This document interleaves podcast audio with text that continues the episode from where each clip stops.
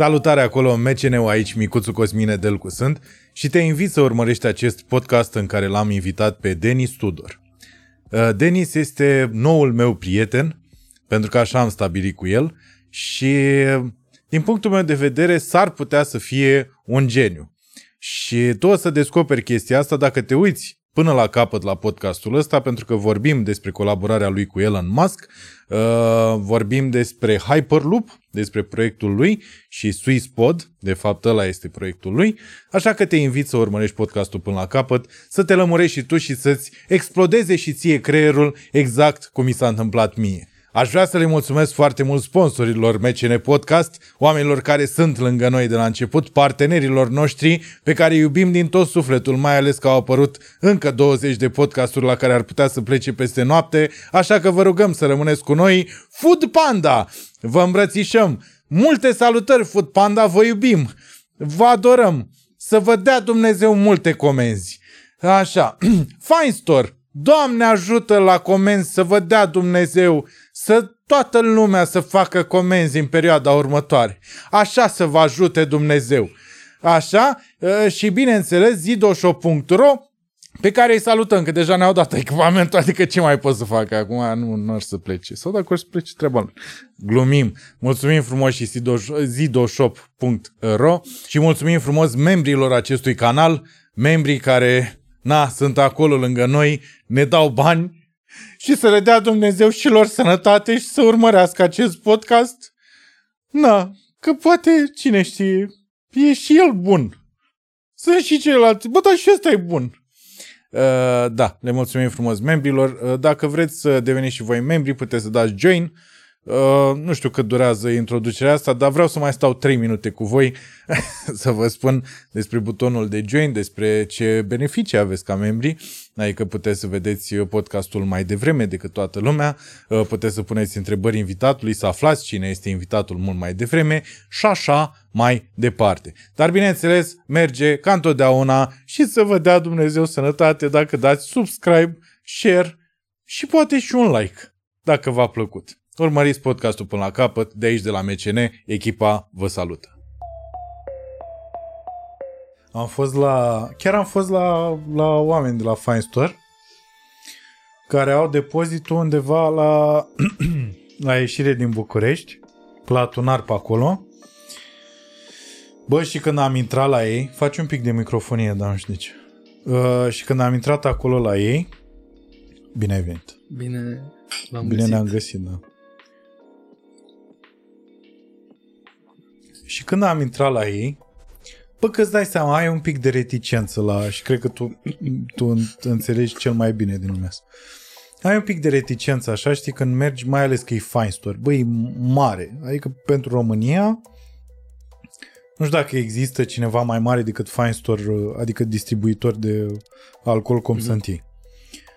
Bă, și omul ăsta cu care eu am comunicat cu Adrian e foarte ok doar că trebuia să-i cunoști pe ceilalți doi parteneri. Și îți dai seama că pleci cu niște preconcepții acolo și n-ai de unde să știi cu cine te vezi. Bun. Să porculit. Da? Perfect. Vezi, bă, de asta te-ai întors în România. Uh, unde în Elveția miroase porcul?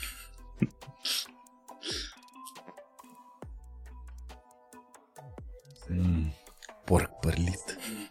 Da, vezi că tot nu e prezent în... Adică e ceva, nu știu, e ceva la microfon, dar nu se aude cum se aude. E, chiar vreau să spun că se aude perfect. Nu se aude. Cred că e gay, nu? Nu, gay nu. Cred că nu e... Da? Ok. Bun, revenit. Și am fost la ei. Și cum îți dai seama de niște oameni? Am intrat la Fine Store, uh, erau două doamne la recepție. Domnul Micuț. Nu așa îți dai seama de oameni. Îți dai seama că stânga-dreapta erau două canapele pe care poți să aștepți. pe cele două canapele erau doi căței. Pe care poți să aștepți sau pe care poți să consumi? Bă, nu știu dacă aveau băutura. A, ba da, aveau doar în biroul lor, nu. Da. Și era de display, nu era neapărat să bei.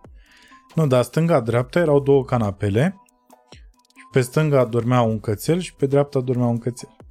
Bă, și niște căței, și sper să nu se uite off și fix la treaba asta, bă, atât de adorabili. Pe, eu, am, eu am chestia asta, că mângâie alți căței, mă gândesc că parcă îi înșel pe ai mei. Mai ales dacă îți pleca mult timp în turneu. Dacă Sună foarte ciudat, dar când, îți plecam mult, când eram plecat mult timp în turneu, aveam chestia asta, știi, că nu-i vedeam pe ai mei și când vedeam alți căței, eram, fai, cățel, uuu, cățel. și așa am fost atunci când am întâlnit pe ei. Câți câini ai? Doi. Și la etajul 1, unde au call center-ul, au 4 sau 5 pisici. Bă, dar fiecare animal în parte e îngrijit. Deci se vede că, nu știu, sunt oameni. Îți Nu plac știu cum să zic. pisicile? Bă, e discutabil. Eu am avut un motan în uh, cămin. Eu în cămin am avut așa, am avut Ai stat cățel. în cămin? Da, Și la eu un am ATC. stat. Eu am stat la leu. La leu. Nu știu experiența. Știu că la, Groaznic. la un, AT- asta e, la un ATC nu era cea mai bună experiență, că stăteam pă, patru, ani- doi ani de zile am stat patru oameni în 25 de metri pătrași, ceva de genul. Și noi am stat trei oameni, vreo 20. Deci nu Dar aveați... aveam baie în cameră. Și noi. și noi. Cred că nu aveați bucătărie. Nu, nu. Păi da, noi aveam bucătărie. Bucătărie în sensul că de aici te întorceai după ce ai spălat vasele și deschideai frigiderul. Te loveai de ușă, mai ales că eu fiind mare. Bine, nu eram așa mare făcut. În fine. Și am avut așa, am avut cățel. Din păcate era o perioadă în care noi eram eu și n-am știut să gestionez treaba asta cu cățelul și prietena mea de atunci avea mare grijă. Așa, am avut uh, broască țestoasă, am avut uh, iepure, iepure care juca într-o piesă de la noi, de la licență și uh, motan. Motanul ăsta care a murit, din păcate. În fine. Păi și, Și de unde atunci stătea? am chestia Stai asta. puțin, că unde stătea? În cameră cu mine. La noi era împuțit totul fără... Nu, pentru că eu la un moment dat, în anul 2, uh, m-am mutat cu prietena mea de atunci. Și stăteam doar noi doi într-o cameră. Mm. Mai existau, existau tot felul de, E, dar de perks. Ea, ea era mai mare decât mine și avea, d- m, pe măsură ce creșteai, aveai, nu, mai, nu trebuia să mai stai cu patru în cameră. Puteai să Mm. alegi un singur om. cu care Level. să Stai. Da, era level up. Și Nu, eu am aici fost, uh, am fost, uh, ea, ea era binefăcătorul și eu eram uh, cel care a, a, a stat în umbra bunăvoinței ei, Mhm. știi? Și a fost ok. Uh, zi cum te simți acum cu căștile. E mai ok? da. E ok. Dar e tot dubios așa, nu știu. Dar mi se pare că e Nu dubios mă- oricum. Nu, Că nu e starea suntem doi naturală. dubioși. Dar nu e vorba de asta, dar vorbești într-un microfon, e deja, nu vorbești în mod normal și doi la mână îți auzi vocea. Asta cu voce e o problemă. Și când mă uit, dacă mă uit la, nu știu, niște videouri cu mine pe YouTube sau așa, e, nu știu, parcă nu, nu pot să mă ascult, știi? Adică, mă- sau mă ascult când sunt singur, știi? Ca să nu audă și ceilalți vocea mea. Înțeleg, dar îți dai seama că în momentul în care o să iasă podcastul ăsta, oamenii îți vor auzi vocea Unde iese? pe YouTube. pe YouTube, nu? După care uh, tu Adică te vei uita Noi la... înregistrăm acum? Da. Și după care tu te vei întâlni cu oameni și le vei spune, de obicei le vei spune hello, my name is Dennis. Așa le vei spune. Și ei vor auzi atunci vocea ta. E Da, foarte da. ciudat. Dar poate... Știi Vrei ce să- cred? Știi ce cred? Cred că fiecare din noi uh, vede, lu- vede culorile diferit și cred că fiecare din noi aude diferit. Și spun și de ce, pentru că fiecare, fiecare ochi vede un spectru de culori. Și, de exemplu, ăștia care au probleme uh, colorblinds uh, văd anumite, doar un anumit spectru, știi? De lungime de undă a culorii. Și cred că de la om la om diferă și poate vocea mea nu e așa de nasoală la alții. Păi asta zic. Eu am, eu înainte să uh, ajungem la formula asta MCN, uh, eu am făcut un an de zile sau un an jumate, eu am făcut singur podcast. Adică eu m-am înregistrat, eu exact cu laptopul ăsta chiar. Deci acum vreo patru ani m-am apucat și făceam cam ce face Bill Burr cu Monday Morning Podcast. Și eu făceam... Nu eu, știu. Da, are el un podcast, ăla e podcastul de fapt, că au fost uh, între comedianți el și Joe Rogan. Joe Rogan a fost primul care a pornit pe drumul ăsta și după aia a venit Bill Burr care a făcut treaba asta singur, fără invitație. Și trage el la el acasă, știi? A, și vorbește așa cu el. Și vorbește, da, și notează niște chestii și după aia trece prin temele alea și face un... Că asta e chestia mișto și asta îmi plăcea atunci când făceam asta, că ieșea și material de acolo. Eu îmi făceam și niște glume din... Aha. Și... Băi, mereu am avut curiozitatea asta Ce? și n-am, nu cred că am trivit un stand-upper până acum uh, să-l întreb dacă glumele sunt reale sau dacă nu, cât i adaos. Păi depinde de glumă. Că... Adică unele sunt, unele nu sau... Da, unele sunt și unele nu. În cazul meu. Mhm. Nu știu în cazul colegilor. Adică nici la Bordea nu știu cât adaugă el și cât e real. Mhm. Mai confirmă Livia niște chestii sau... Dar nu știu exact. Mai ales la colegi cu care nu mă văd uh, des. Uh, dar în cazul meu, să știi că pf, cred că în proporție de vreo 50% minim sunt adevărate. De exemplu, aia cu The Change, aia e for real. Adică aia chiar s-a întâmplat cu restul și cu Ah, revelația, da, am avut o revelație aia fiind în Paris când mi-a dat la restul și a fost The Change, sir, dar a și spus-o, asta e că era, era un, Era așa de change. da, avea un caracter din ăsta, părea un personaj biblic așa, știi, când a spus-o, m- mai mult uh, uh, era uh, un statement, nu era o uh, domnule restul. Da, da, era da. un, știi? Da, o Și de acolo- axiomă... Și de acolo a pornit. Așa. Asta din stand Aia cu taximetristul este? Aia cu taximetristul e. Toate, toate alea cu taximetriștii. Așa. Aia cu, din stand-up-ul ăsta, din specialul ăsta cu uh, mersul la cumpărături cu Dumitrița e. Cu ăla cu care m-am luat eu la, Nu, la ceartă în trafic. asta E- n-am apucat să... da, e în specialul ăsta. În ultimul e o bucată. În asta sunt multe, sunt multe care sunt adevărate. Deci Cred că te bazezi și pe chestiile alea. Adică pe alea te, la un moment dat te cam bazezi.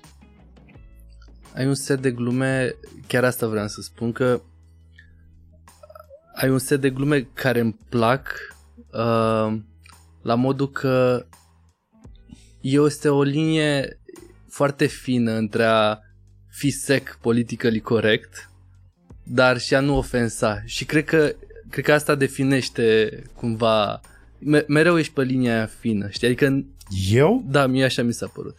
Nu, nu am auzit niciodată vreo gumă sexistă așa ofensatoare, știi? Eu am sau avut... rasistă sau, știi? Da, da, pe trebuie să te uiți și la ultimul special că, uite, chiar a fost un băiat de etnie romă care mi-a scris pe Instagram că el a fost ofensat de niște glume pe care le-am făcut eu. Uh, și indirect m-a făcut rasist. Ceea ce eu zic adică pot să declar că nu sunt și cred că asta și din acțiunile mele se poate vedea. În fine. Uh, Dar asta e, problema e uh, cum percepe fiecare. Adică tu în momentul ăsta când spui asta e subiectiv. E, ține efectiv de gustul tău și de unde vezi tu linia aia fină. Băi, mie nu-mi plac glumele sexiste absolut deloc. Știi că nu știi Dacă cine sunt e în făcute jurul bine, tău și cine... Dacă sunt făcute bine, dacă râzi, mai ai o problemă cu ele? Ideea e că uh, odată am avut un prieten și avea na, niște probleme și mi-a spus c- cât de ce simte el, știi, când aude glume de genul ăsta. Știi, și nu știi cine e în jurul tău la masa asta. Când faci o glumă știi, s-ar putea să afecteze Da, da, tu te... și sunt contra, adică nu-mi place curentul ăsta cu politically corect, personal vorbind, știi, dar chestii e așa o linie fină, cred. Înțeleg. Și mi se pare că ești pe linia asta fină. Da, dar linia asta fină, repet, e o chestie subiectivă. E o linie fină pe care tu o stabilești. Mhm. Linia ta fină nu va fi linia Da, fină da, altcui, da. a altuia. Așa, unul la mână și doi la mână nu poți să te nu poți să te, rap, uh, să te uh, raportezi la o masă în asta în public uh, cum te raportezi la un show de stand-up, știi? Mhm. Dacă ești în public, bineînțeles că, adică eu la o masă cu doamne, domnișoare pe care nu le cunosc, niciodată nu o să merg pe o glumă din asta cu caracter sexist sau care atinge limita sau ceva. Da.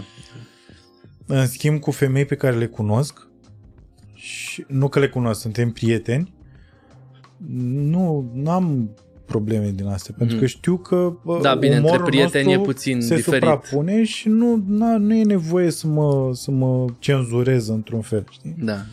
Dar sunt momente în care am fost idiot. Îți dai seama că lucrurile astea, adică până îți găsești tu uh, firul ăsta, linia asta fină așa, trebuie să treci prin a fi prost. Eu am avut la un moment dat o glumă de care mi-e rușine cu cancer. A fost o, o, o dioșenie. Na, Mm. nu, altfel nu pot să o cataloghez. Bă, și țineam cu dinți ideea, pentru că îmi dădeam seama că șochez. Asta mă, și mă și enervează acum când văd la uh, alți comedianți care vin din urmă. Așa. Crezi că te-ai bucurat de chestia asta ușor imoral așa, dar știi care tot îți aducea poate niște... Păi nu, nu aducea nimic altceva decât șocul. Asta era problema. Că dacă era o glumă bună, nu, nici nu mă mai gândeam. Hmm. Dar în momentul în care eu, prima reacție era șocul, nu să râzi? Sau să râzi șocat? Știi? Hilar așa. Da, da. Era cu totul altceva atunci. Uh, Denis.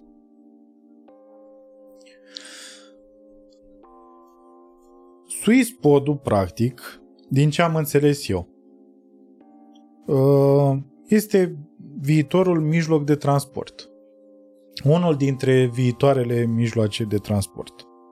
Am zis bine?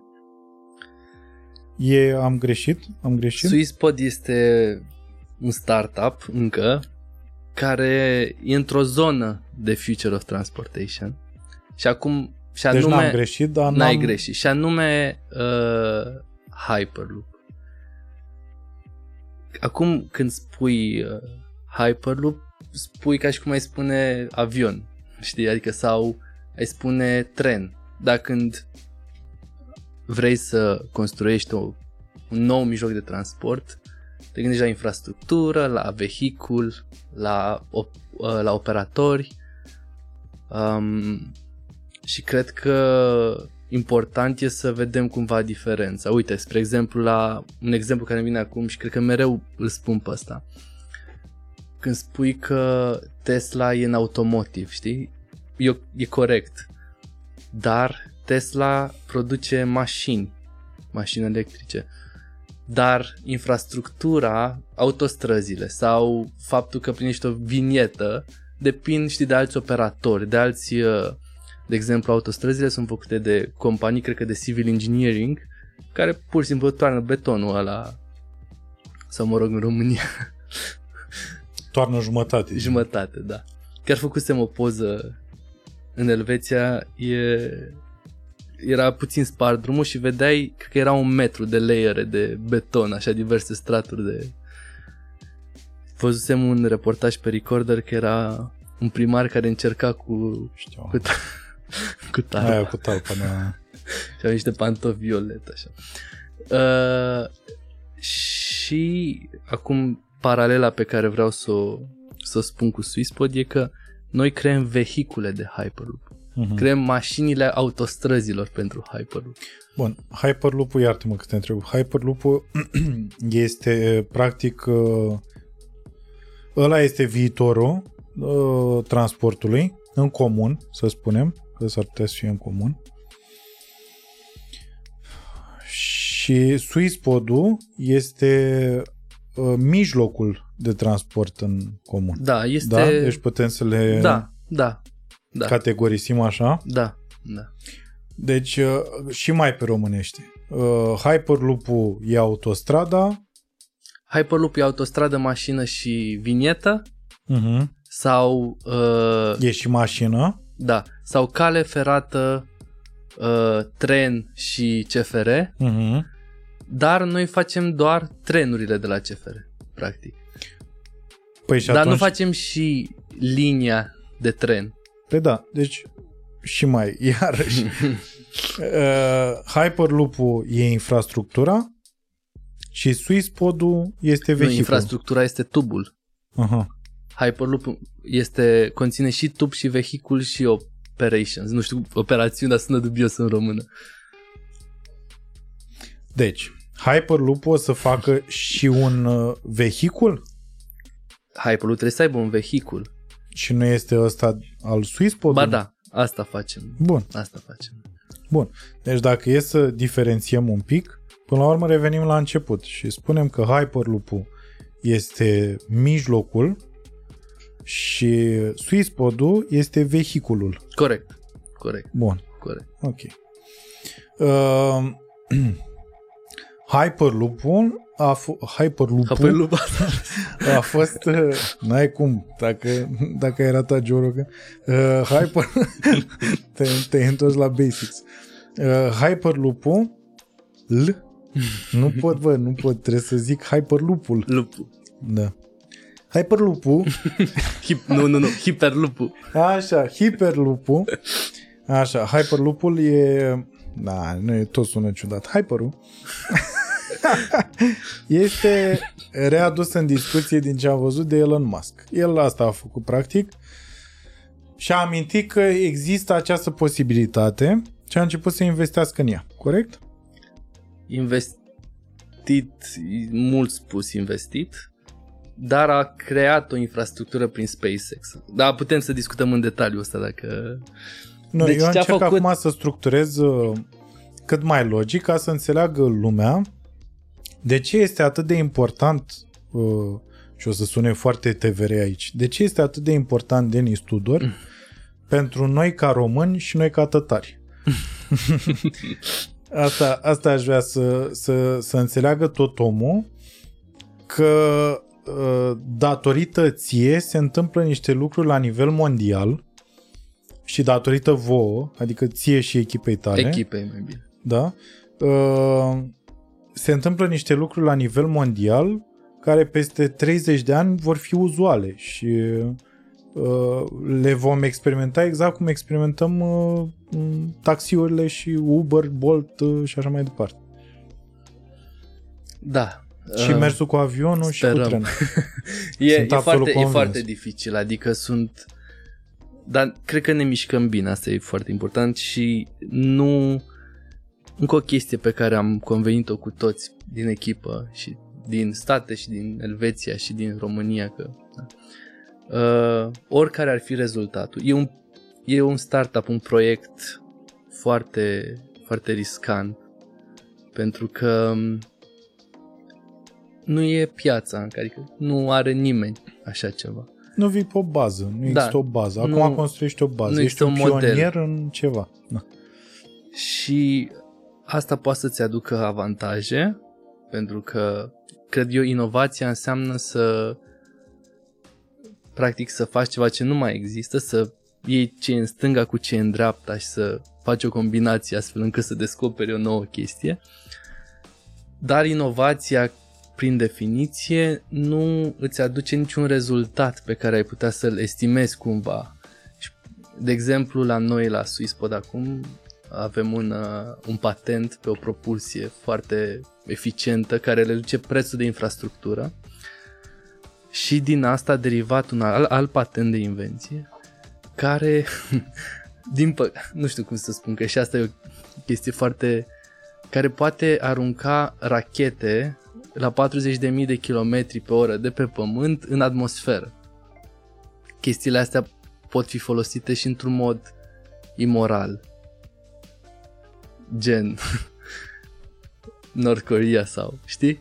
Dar dacă sunt folosite la ce trebuie, cred că pot aduce și avantaje uh, tehnologii um, domeniului de rocket science. În ce sens să arunce o rachetă? Pentru că am văzut uh, până la urmă ce s-a câștigat în ultimii ani uh, din punctul ăsta de vedere a fost că uh, tot la SpaceX ei au reușit să, ad- să trimită o rachetă în spațiu și ea să coboare fix în același loc, uh, având o greutate mult mai mică, mult mai mică decât o rachetă normală pe care o folosea NASA, care era Head of Space Project înainte să apară SpaceX. Deci ce înseamnă exact să arunci o, o rachetă? Deci, uh, deci, uh, deci Practic deci. când, când lansezi racheta respectivă, cel mai mare consum de, de energie se întâmplă la, la început. Practic când se încălzesc motoarele și până să decoleze uh, către o anumită înălțime, cumva racheta respectivă până se lansează, consumă în jur de 30% din ce are la bord. Da. Uh-huh. Dacă poți gestiona să arunci, să lansezi o rachetă cu ceva care este pe pământ, tu poți folosi acel combustibil să ajungi și mai departe în spațiu decât uh, ai putea. Consumând mai puțin? sau? Nu, nu, nu, e doar practic că nu consumi, este mult mai uh, eco-friendly pentru că tot ce facem noi la SwissPod e hidrogen sau electric, dar... Uh, pe și racheta care, ce fel de propulsie va avea? Ideea e că racheta va sta pe un suport. Mhm. Suportul ăsta este uh, propulsat la viteze foarte mari pe pământ și este, are un initial momentum, are un, un initial, știi? O inerție. O inerție, așa. Și inerția asta îți poate salva din consumul de energie pe care tu l-ai fi consumat consumul de energie pe care l-ai consumat la, uh, la decolare, știi, la lansare. Și ăsta e avantajul. Și sustenabilitatea e green și... Deci, hai să o luăm mai simplu. Inerția asta din ce se creează? Din viteza pe care o dobândește... Deci, gândește așa. Este de aici până aici ca o parabolă. Uh-huh. Un fel de ea șină. Nu, ea nu este, iartă-mă, ea nu e ca din praștie lansată în sus cum a fost până acum la SpaceX ea are o altfel de traiectorie, da? da. Deci nu se duce direct în sus. Okay. Pleacă pe pământ, accelerează, prinde 40.000 de km pe oră și uh-huh. în mhm. momentul ăla se desprinde de șină. Înțeleg. De asta, știi, la asta voiam să ajung, să înțeleg exact de unde pleacă inerția asta și așa sună absolut logic. Uh, practic am ce foloseau uh, uh, când voiau să se întoarcă pe pământ astronauții care s-au dus pe lună, și foloseau, da, da, da. știi, da. foloseau acest momentum, această inerție de... Ok, bun. Da. Deci și asta faceți la SwissPod. Asta a fost o chestie pe care am descoperit-o pe 24 decembrie uh, anul, anul trecut, da? 2020. Da. Uh, venind din niște întrebări stupide a lui membru care nu este tehnic în echipă și întrebându-l, noi avem un tip în echipă care a făcut propulsia la CERN pentru acceleratorul de la CERN, care lucrează și pentru propulsia noastră. Uh, și ăsta l-a la întrebări și îi punea niște întrebări foarte stupide, pentru că nu era erați tehnic. la bere sau erați la... Nu, eram într-un col de ăsta, uh-huh. cum mhm. facem noi și ăsta a zis stai puțin și a avut un moment de ăsta de sclipire și a ieșit asta pur și simplu a fost un accident. și după aia ce s-a întâmplat? Ați, ați luat gândul ăsta și ce ați făcut cu el? Momentan uh, este pentru este la filing de patente. Ideea e că chestia asta se poate uh, se poate scala și se poate testa la o uh, la un nivel mai redus și facem asta noi avem două testing facilities, unul în Elveția, care e under construction, acum e macaralele pe acolo și fac E așa. ceva underground sau e ceva la suprafață? La suprafață. Dacă e de rachete, e la suprafață. La suprafață. Dar nu, că asta e pentru, pentru Hyperloop. Uh, ideea e că se pot testa amândouă în același loc, amândouă invențiile astea și un testing facility în Colorado, uh, în state, unde de, uh, chiar uh, acum o săptămână jumate am uh, semnat un contract cu uh, Department of Transportation USA pentru a face un uh, testing facility acolo și a testa propulsia asta foarte inovatoare. Chestia asta, uh, pro, propulsia asta uh, e o descoperire care dacă o să o validăm prin test, eu cred că da, um, va fi chiar un game changer spre a aduce o decizie pozitivă a, unui, a unor persoane care sunt la guverne sau decision makers să construiască Hyperloop, pentru că va reduce dramatic costul de, de infrastructură. Problema Hyperloop-ului, deci Hyperloop e cool, e energy efficient, reduce CO2, um, este rapid, supersonic, cum putem are, o? aduce multe... Maximul e de 1200 km pe oră, nu?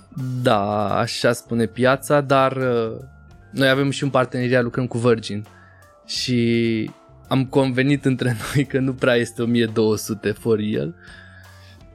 Uh, da, așa o marketăm, adică cumva spunem că am putea ajunge la 1200, dar credem că undeva la o rută inițială ar fi undeva la 700-800 gen avion. Uh-huh. Uh, revenind uh, la prețul de, de infrastructură, cred că asta e singura problemă la Hyperloop, prețul de infrastructură, pentru că implică foarte multe procedee de, de safety. Și aici vorbim despre niște trenuri care merg foarte repede, niște uh, tuburi vidate și vidul ăsta aduce foarte multe probleme. Și sunt foarte multe întrebări de interoperabilitate de și cred că aici jucăm un rol foarte important pe care și o companie ca Virgin uh, Hyperloop One care ei se focusează mai mult pe partea asta de operation, știi cum am explicat la început de operations, infrastructură, ei se ocupă mai mult pe partea asta și tocmai că parteneriatul ăsta va veni să avem unique voice uh, on the market, să spunem, băi, uite, avem și ăștia care fac vehicule șmechere cu propulsie șmecheră, dar avem și pe Richard Branson. Uh, Da, da, pe care toată lumea știe. da. E tipul ăla cu cioc și blond. În caz.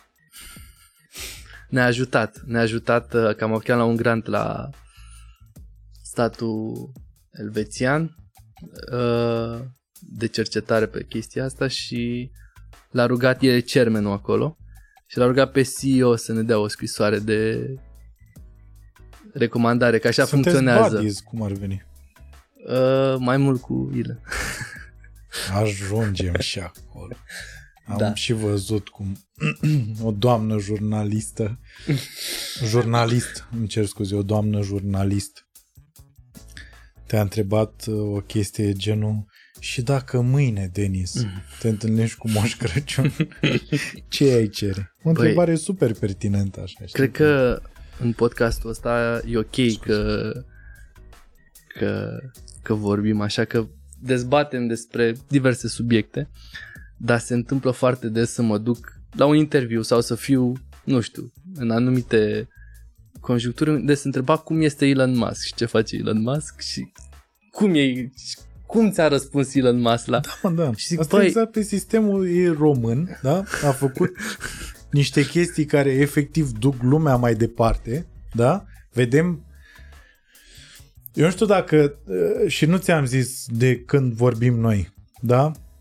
De un an și ceva, dar pe mine mă fascinează faptul că am în fața mea acum un om care efectiv uh, he's making the world go round. Nu Asta pare. mi se pare, bă, nu Glumesc. pare, dar să știi că înăuntrul meu este un copil foarte fericit acum.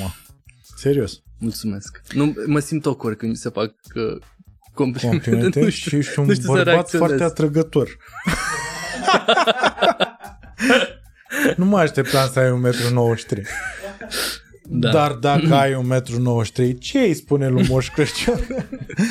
uh, bun. Și revenim acum la uh, costurile infrastructurii.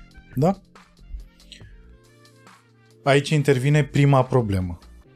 Cum e Elon Musk? Așa, și cum e după aia, cum e Elon.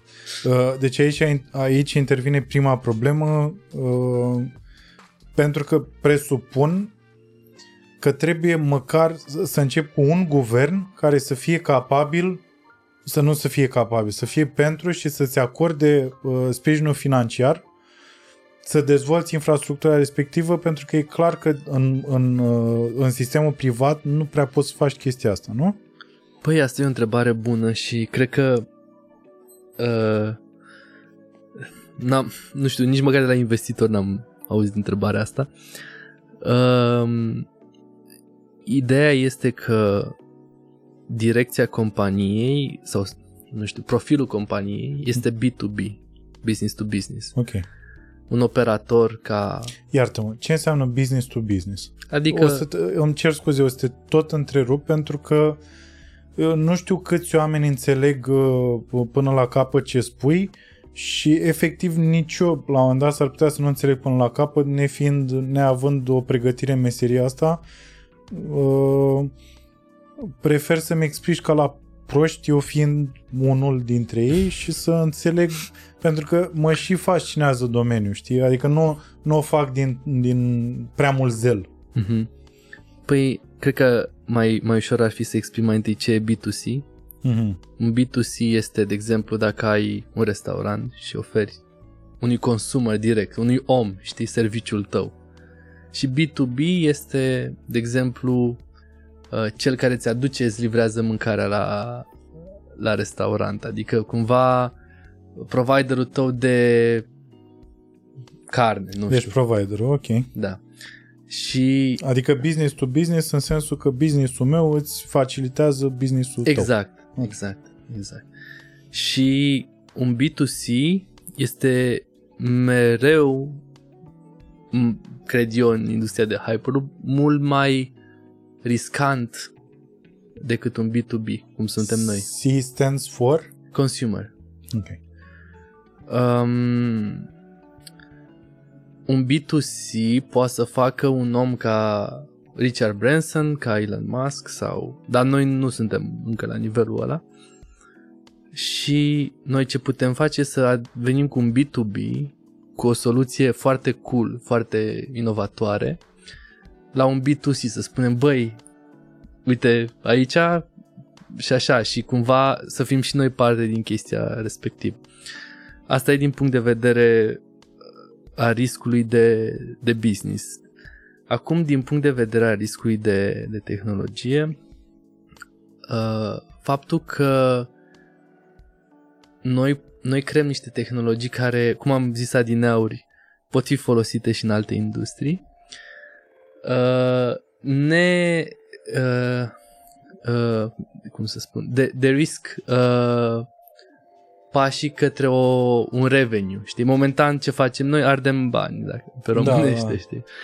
Da, ați, ați și primit bani pe care puteți să-i ardeți. Da, da. Ceea ce înseamnă că nu doar ardeți bani, înseamnă că ați, ați câștigat încrederea unor oameni dispuși să investească în, în proiectul vostru și în pașii ăștia de a încerca lucruri. Da. Ceea ce mi se pare, în momentul în care faci chestia asta, cred că sunt 98% șanse ca tu să reușești. Din ce am observat în rest la alți oameni care au făcut, care au trecut prin procesul ăsta. Adică au primit fonduri de la niște oameni care au crezut în acțiunile lor. De asta mi se pare că ești mult prea umil în momentul în care vorbești încă de Swisspot ca fiind doar un startup. Mi se pare că a trecut deja de nivelul ăla. Mi se pare că uh, pășește cu încredere spre următorul nivel și e clar că și investitorii cred același lucru că iată-te unde ești după câțiva ani. Da, dar în același timp nu suntem un Tesla sau... Da, dar mi se pare că asta o să fie mult mai mare decât Tesla. Bă, are potențial. Chiar are potențial.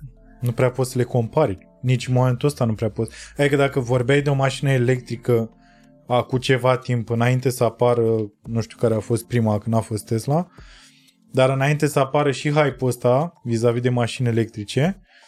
Dar știi care e faza? Că pentru mașinile electrice există o infrastructură. Într-adevăr. Asta era... Exista deja o infrastructură, da. cred că asta e. Aici trebuie să o iei de la zero și să o creezi. Da. Dar cred că cel mai simplu putem să o explicăm uh, făcând o analogie la metrou, nu? Cred că ar fi cel mai simplu mod de a vizualiza conceptul. Da, da. da. Uh, Hyperloop-ul va fi și în exterior sau doar în interior? Măi, uh, one million dollar question, știi? Um, e foarte dificil de, de preconizat pentru că depinde de, de extrem de mulți factori. Și ca să dau acum, dacă if you ask me as a feeling, pot să dau o viziune, știi? Dar păi o viziune, da. Dacă vrei să-ți explic rațional, nu pot să-ți dau un răspuns. Ca o viziune cam underground ar fi. Uh, dar, again, depinde de foarte mulți factori. În primul rând de factorul geografic. Dacă te duci într-o țară ca Elveția, unde 75% din relief e munte, e clar că trebuie să fie underground. Uh-huh. Dar dacă circuli, uh, dacă circuli uh, între okay, okay. Abu Dhabi și Dubai, un exemplu, it does not make any sense, știi, să fie sub pământ, pentru că aici intră pe teritoriul cumva de business al lui Elon cu Boring Company de a face găuri de Hyperloop sau de metrou. Um, și astea sunt foarte costisitoare. Adică vorbim aici de 20-30 de milioane pe kilometru mm. pentru, bine, depinde și de uh, raza, deci foarte mulți parametri care, cred că factorul dominant va fi geografia locului. Bun, îmi, îmi pare rău, cred că am sărit-o prea repede și îmi cer scuze pentru asta. La, cred că o să vorbim mai încolo de treaba asta. Uh, în primul rând am uitat să spun ca să te relaxezi un pic, uh, că oamenii nu știu, tu în majoritatea timpului comunici în engleză. e absolut normal să, să ai niște uh, gap-uri. Eu vorbind în majoritatea timpului în română, Uh, să ai niște lacune uh, în, uh, în convorbire și nu te, adică vreau să te rog să nu te preocupe treaba asta și să și cât de fluent poți în orice fel să, doar să ajungem la, la baza la baza nu neapărat a problemei, ci la baza subiectului. Știi? Faza interesantă e că atunci când m-am, m-am născut, am fost crescut de familia tătară și prima mea limbă pe care am vorbit-o fost tătara. și după am vorbit română. Deci ești poliglot fully charged. Da, da. Și tătara încă o vorbești? Băi, deci, asta e o întrebare foarte sensibilă, pentru că uh, înțeleg tot, adică bunica mea îmi vorbește în tătară și ah, okay. răspund într-o tătară română, așa, pentru că am uitat. Dar îmi pare, îmi pare foarte rău. E ceva, dacă, dacă aș vrea ceva să fac în afara vieții profesionale, așa, long term, e să, să reînvăț tătara asta. E, nu știu, pur și simplu, așa eu, e, e altfel de comunicare, e alte, știi, nu, nu există o traducere. Denis, tu vrei să-mi spui că practic pe primul pod o să pui steagul o să pui steagul tătar, nu steagul României. O să pun steagul tătarilor este asemănător cu steagul uh, cum îi spune, uh, minorităților uh, din Ungaria, din România, uh, din secuilor. Sec- da. Și Mamă, ar fi și mai... Dar tu îți dai seama, după ce tot poporul român o să zică românul nostru, care e acolo și face nu știu ce și tu să, să pui steagul. Poți să-i faci și o mică hologramă să fâlfâie când trece prin tunel. Bun. Că au fost, cred că au fost la bază mongoli, știi, și, da, da. și hunii și uh, tătari. Și cred că există niște treburi similare. Da. Bun. hai să spunem că am explicat cât de cât ce se întâmplă în proiectul ăsta. Deci, practic, este un tub vida, un tuberban ca din copilărie în care sufli corn, cornete, nu? Parcă cornete... Era Tuberman. Tu, uh, tuberman. Tuberman. Tuberman. Tuberman. Și practic scui prin alea. Și fiind un spațiu vidat, uh, Se reduce drag, uh, forța, forța de de frecare. frecare. Da. Ok. E surprinzător că știu atât de multe lucruri. Așa, și... Bun. Și acum hai să o luăm de acum șase ani. Când tu erai 20. facultate. Da. Și tu erai în facultate în România. La ce facultate erai? La electronică, la poli. Mhm. La Poli, unde, hai să fim serioși, merge tot român. Adică nu prea... Păi da, sunt foarte... Deci, hai să spun, la electronică au intrat 600 în an și au terminat 150 după 4 ani. După probabil am terminat, da? Mai știi așa, mai, mai ții legătura cu colegi pe care ai avut în facultate? Mm, nu, că era mai, considera mai dubios. uh, Nu Ce prea am avut înseamnă mai prieteni. dubios? În afara faptului că vreau să ajung și la asta, tu și el în masă sunteți extraterestri. Dar pe lângă chestia asta că sunteți extraterestri, de ce erai uh, considerat dubios? Asta vine dintr-o discuție așa pe care aveam cu taică prin clasa 10 în care spunea că sunt mai un eșec educațional și Wow, ți-a spus nu, cuvintele nu, astea? nu, nu, Ah, dar îmi spunea că A fost o chestie voalată, așa? de așa, mai, uh, diplomatică? mai diplomatic, așa. Mhm. Și uh, eu mi-am propus, uh, ai mei divorțaseră și nu prea, mama e profă de sport uh, și nu prea puteam, știi cum ești în liceu, că mai vrei una alta și așa. Ce înseamnă mai vreau una? Ai niște haine, un telefon, așa. Practic o... să fii și tu în rând cu lumea. Da, da. Uh, și am lucrat uh, pe perioada liceului, căram bagaje într-un uh, hotel uh, pentru oameni și am avut într-o zi așa, nu știu, cum ai avut după aia, The Change, știi? exact, The Change. Um, am zis, bă, ce naibii fac? Like, what the fuck, știi? Și pur și În timp simplu... ce cărai bagaje, Da, ai, te-a pur și lovit simplu, revelația exact, și ai zis, și am zis, ce naibii fac aici? Și m-am dus la patronul hotelului și am zis că de astăzi eu nu mai vin. Nu mă interesează de bani, să mi dea, să nu mi dea, să, să facă ce vrea, că nu mă interesează, că eu plec. Și am avut o discuție cu mama mea. Tatăl meu nu prea... Eram în urmă, foarte în urmă cu materia. tatăl tău român. Român, da. Mhm. Eram foarte în urmă cu materia, pentru că nu prea învățam uh, în liceu prin clasa 10-a, 11 așa. Și am vorbit, am vorbit cu mama mea și am spus, bă, vreau să mă apuc de învățat. Și ea mi-a zis că hai că găsim noi o cale să faci pregătire în plus, med- sau meditații, cum se cheamă chestia La asta. ce? Mai, La mai fizică și la matematică. Deci tu ai simțit o, o legătură aparte cu fizica și cu matematică. Da. Presupun că în rest geografia nu te-a pasionat neapărat? Sau Să mă scuze doamna profesoară de, de geografie, dar am copiat din clasa 5 până la 12.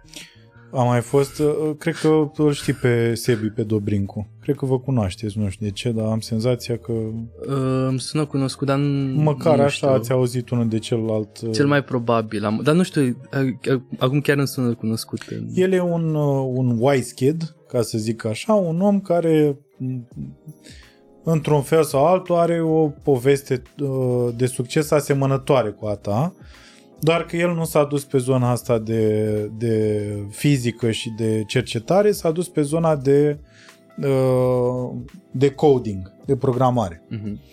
Așa, și el este unul dintre cei mai tineri uh, milionari uh, din uh, Silicon Valley. Uh, plecat din Botoșani. Mhm. Uh, și asta mi se pare că și despre asta voiam să vorbim, o chestie pe care nu am apucat să o vorbesc cu el, el nici nu e de vârsta ta. Și mi se pare că la vârsta ta uh, putem să discutăm despre asta. Ți se pare periculos că deja uh, tu ești, tu vii ca al doilea exemplu și um, s-ar putea să fiu ignorant, dar pe lângă voi probabil mai sunt oameni care au reușit în viață pentru că au avut momentul ăsta uh, revelator în care și-au dat seama că ei nu pot face uh, munca de genul uh, să car bagaje la hotel sau, cum îmi povestea Sebi, să uh, merg la școală, să învăț niște chestii pe care uh, or, de care oricum nu-mi pasă și uh, e o chestie învechită și așa mai departe. Bun. Și crezi că există un pericol în treaba asta pentru tinerii din țara asta care se uită la voi uh, deși s-ar putea să fie o prostie ce spun, care se uită la voi și au senzația că bă, stai un pic, că înseamnă că viața e, e, e mai mult decât ce mi se oferă până în momentul ăsta, ci orizontul ăsta pe care eu îl am și mi este cumva băgat pe gât și care s-ar putea să nu aibă noroc pentru că tu ai spus la un moment dat că nu crezi în geniu, ci crezi în... Chiar ai citit. ci crezi în, în muncă, de fapt. Și bănuiesc că pe lângă munca aia ai și acest simț al uh, faptului că și norocul a avut ceva de spus. Mă gândesc. Eu doar o lansez acolo. Nu, a, am avut și noroc. Um, și îți dau, uite, continuând povestea în, și răspunzând indirect la întrebarea asta, e că atunci când m-am apucat de, de lucru, m-am apucat de o pregătire cu doi profesori, unul care era la universitate în Constanța, preda fizica la facultate și altul un profesor faimos din Mangalia, că din Mangalia, uh, de matematică și cred că l-a fost norocul cum i-am întâlnit pe oamenii ăștia și eu, eu, am, eu sunt om uh, destul de orgolios. Nu pare. Uh, dacă îți challenge așa sunt, știți, competitiv. Mm. Și uh, mă duceam la ăștia la pregătire și spunea, spunea de la de matematică domnul Părgatu. Și acum mai vorbesc cu el. Spunea, ești idiot, habar n-ai, ești prost. La, la fizică spunea că făceam niște pregătire din niște culegeri rusești de la vechi. Oh. Niște probleme, niște dubioșenii, da, care îți dezvoltau cumva mintea, știi? Și dai seama că la început nu mă Da, presupun că foarte tehnice, iartă-mă. Da, da, da. Foarte, foarte tehnice. tehnice. Că, știu că rușii de obicei pe asta merg, pe, pe treabă în asta care statistic vorbind nu are cum să eșueze. Da. Și în momentul ăla se merge mult pe tehnică. Da. Lași la o parte flerul și uh, ingen, ingeniozitatea individului. Să știi că ingeniozitatea uh, venea din uh, cum puneau problema. Poate mm. rezolvarea era două, trei rânduri sau... Dar, nu știu, au un stil aparte rușii. Și la început îți dai seama că m-am dus, eram plantă și cu timpul am început, știi, să, să cresc și așa. Și după aia, la un moment dat, deci mă, mă stimula la modul ăsta că zicea, oricum nu mai verifică, ți-ai făcut tema că oricum nu înțelegi nimic de aici și tu ești prost și ziceam, da, uitați-vă că de data asta chiar am făcut, nu, lasă că nu mă interesează, știi? Dar eu nu, sunt multe persoane care în momentul ăla renunțat și a spus, nu mai duc la nebunul ăsta, știi? Eu m-am, mi-am pus capul cu ei, știi? M-am luat la trântă cu ei. Și... Și uh, cu tine în același timp. Și cu mine. Și uh, am închis și acum răspunzând la întrebarea a doua, după aia mă întorc la firul ăsta, mereu în viață, când am avut nevoie de ceva, am întâlnit persoana respectivă. Asta a fost un noroc. Asta este cel mai mare uh, noroc. Și îți dau, îți pot da multe, multe exemple aici. Hm. Ăsta a fost, cred că, un noroc pe care l-am avut. Că atunci când am avut nevoie de ajutor, dar maximă, la modul eram, știi, cât să mă las, a mai apărut cineva care mi-a, mi-a așezat cumva piesele de puzzle în cap din nou, știi? Bă, dar nu, e, nu ai senzația că e mult prea ciudat? Nu ai Băi, senzația băi, că asta- e predestinarea asta... Asta cu simularea Adică devine din ce în ce nu, mai... da, încep, știi, ușor, ușor te duci că pornești de la filozofi, da? Care spuneau despre liberul arbitru. Că nu e o problemă pe care ți-o pui de, și-o pune omenirea de 20 de ani. Și așa ajungi la gândul ăsta cu simularea, că la un moment dat, băi, mult prea dubios. Băi, Adică dacă stai să privești un pic matematic drumul pe care l-ai avut, sunt se termina un segment și apărea alt om. Era foarte ciudat. băi, da, cele mai care te ciudate... ducea până la finalul segmentului respectiv. cele mai ciudate chestii mi se par alea. Îți dau un exemplu de curând. Am un coleg, deci eu am SUISPO, fac SUISPO, dar și doctorat. Și am un coleg la doctorat, nu prea ne găsim sinergii. Uh, și nu mai văzusem de un an și ceva, pur și simplu nu mai aveam treabă. Și într-o seară m-am pus în pașă și așa am zis, bă, ce bine că nu l-am mai văzut pe ăsta, știi? ce bine că nu mi-am mai stricat ziua ăsta de mult. Băi, și a doua La zi... doctorat. Da, a doua zi l-am întâlnit. Și s-a întâmplat asta de mai multe ori, adică mai multe persoane. Sau Asta e o chestie... căcaturile alea cu n-am mai răcit de nu știu cât timp. Și a doua zi ai COVID. Știi, chestii foarte, foarte Ciprian? dubioase, așa. nu că Ciprian așa a făcut.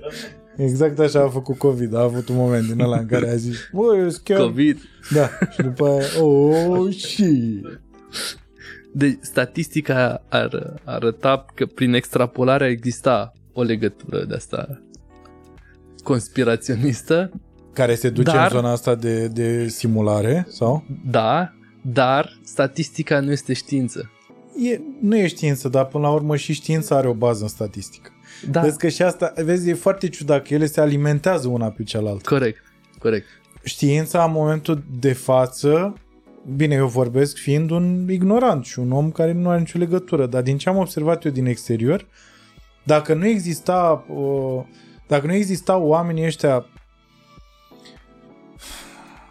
care ar fi gândit probabilități, știi la ce mă uitam? Mă uitam la designul uh, SpaceX. A fost un episod la un moment dat, e foarte dubioasă legătura, dar ești singurul om care poți discuta asta. A fost un episod la un moment dat în Star Trek. Uh, Star Trek Next Generation Captain Picard. Băi, îmi pare rău. Sunt foarte incul despre filme, Îți Star povestesc Trek, eu. Nu e nicio Starcraft, problemă. Red Alert. Îți povestesc eu, nu e nicio problemă și nu poți să le bagi în aceeași categorie că jignești niște ani. Uh, deci fii atent. În Scuze. Star Trek, nu e nicio problemă. În Star Trek Next Generation exista un episod în care uh, nava Enterprise adu- ajunge înapoi pe pământ.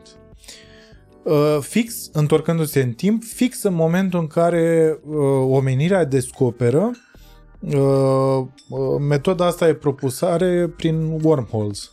Mhm. Racheta pe care cei din Star Trek o foloseau este super asemănătoare la design cu racheta pe care o folosește Elon Musk la SpaceX. Sunt tot felul de chestii în astea care se aseamănă dubios de tare, de genul Eminescu a descoperit teori- teoria le- relavi- relativității. relativității. Da. De ce? Că era Eminescu egal... uh, Nu, Mino- dar prin, în, în poeziile lui aduce, are niște versuri dacă citești, nu mai știu în care poezii, despre concepte de... Da, știu relativitate. legenda, știu legenda, da. Am nu știu, habar n-am dacă e așa sau nu, dar ce e drept e că în poeziile alea găsești uh, uh, Chestii chestia știin- asta. științifice... uh, Dar făcând analogia asta, dacă îți Mhm. mai aduci aminte, dacă poți să cauți că nu mai știu numele, Yes. uh, când eram noi mai, mă rog, uh, să zicem așa, mai mici, erau un desene Mhm. în care oamenii erau propulsați în spațiu prin tuburi. Și era cu un tip roșcat așa. C- Cred că poți să cauți ceva cartoons uh, și designul diferitelor capsule sunt exact designul pe care îl folosim noi astăzi la Hyperloop. Nu mai știi exact... Uh... Mamă, deci dacă ajungem la... Dacă ajungem la adevărul suprem în seara asta, eu o să mă îmbăt până mor în fiecare zi. Asta o să fac, efectiv. De bucurie și în același timp de tristețe cu aia am aflat, gata. Știi? Hmm? Până mor în fiecare zi. Pe de asta a făcut Elon Musk de Boring Company, că era efectiv, eu știu, eu știu finalul. De asta se numește de Boring Company. Eu știu finalul. Asta e așa de... Hm. Hai să facem, na. Deci nu mai știu exact, nu? Imediat. Dar știi că a existat foarte mult timp uh, legenda asta că în viitor erau niște premoniții în astea, gen Baba Vanga sau toate căcaturile. Ce? Uh, scuze. Era o premoniție, erau mai multe premoniții de fapt care plecau așa din diferite zone ale planetei. Uite, ăsta era unul dintre... Stai. Dintre ele, mi se pare. Trebuie să văd dacă... Uite, măi. Asta. Ah, The Jetsons. Așa. Ah, The Jetsons, ok. Ok. Pe da, da, e... A, tu te pricep că tu ești tatuat cu... A, eu chiar am The Jetsons, da, pe mână. Nu știu dacă știi, dar Deci chiar, tu ai inventat chiar hyper-ul. Da, eu am inventat hyper Doamne, mai cadă. Eu abia pot să fac, să Apare scriu trei în glume în pula mea. Eu abia, eu abia reușesc să fac chestia asta. Uh, stai că m-am entuziasmat. Bun. Așa. Și erau, erau la un moment dat niște gânduri uh, legate premonițiile unora, care cel mai probabil au fost așa mai nebuni, dar clar uh, plecau dintr-o cultură din asta SF, gen Asimov uh, uh, fiind cel mai cunoscut, uh, uh, și toți spuneau despre niște lifturi care ne vor duce în spațiu. Păi asta e o idee foarte, acum din punct de vedere științific, e o, idee, e o idee la care noi ne-am gândit uh, foarte smart uh, de, de a lansa rachete de acolo. Pentru că, again, din punct de vedere științific, uh, cel mai mult din uh, combustibil se consumă la început. Cât e dragul cu fre, uh, frecarea cu, cu aerul uh, și până se, se încălzesc motoarele, știi? Atunci e consumul cel mai mare. Dar, în schimb, dacă te duci la, la o înălțime unde presiunea este scăzută, nu știu, măcar 10% sau 5% din presiunea atmosferică normală la nivelul mării, uh, mai facem doi pași către Marte. Bun. Iartă-mă. Te întrerup pentru că aș vrea să ne întoarcem la, La poveste. la tine. Așa. Bun. Și ți-au spus, domnule, ești prost. Habar n-ai. Nu, e clar că nu știi. Așa. Uh, eu m-am ambiționat. Am avut interzis să verific că atunci erau niște variante de astea de bug care se dădeau și circulau. Și mi-au spus că cred că personajul din punct de vedere științific care m-a afectat cel mai tare e cel de fizică. Iar din punct de vedere al organizării era ăsta de matematică. Dar lucram mai mult pe tipare ăsta de la matematică. Mm. Și la fizică era un tip. Iartă-mă, fizica era uh, după modelul rusesc sau matematica? Fizica după modelul rusesc. Ok. Um, și era un domn profesor, um, cu tot respectul, um, care divorțase, avea vreo 60 de ani, uh, cu vreo 3-4 pisici singură în casă și practic în weekenduri um, mă primea la el și nu, ca și la podcastul ăsta, nu aveam un timp.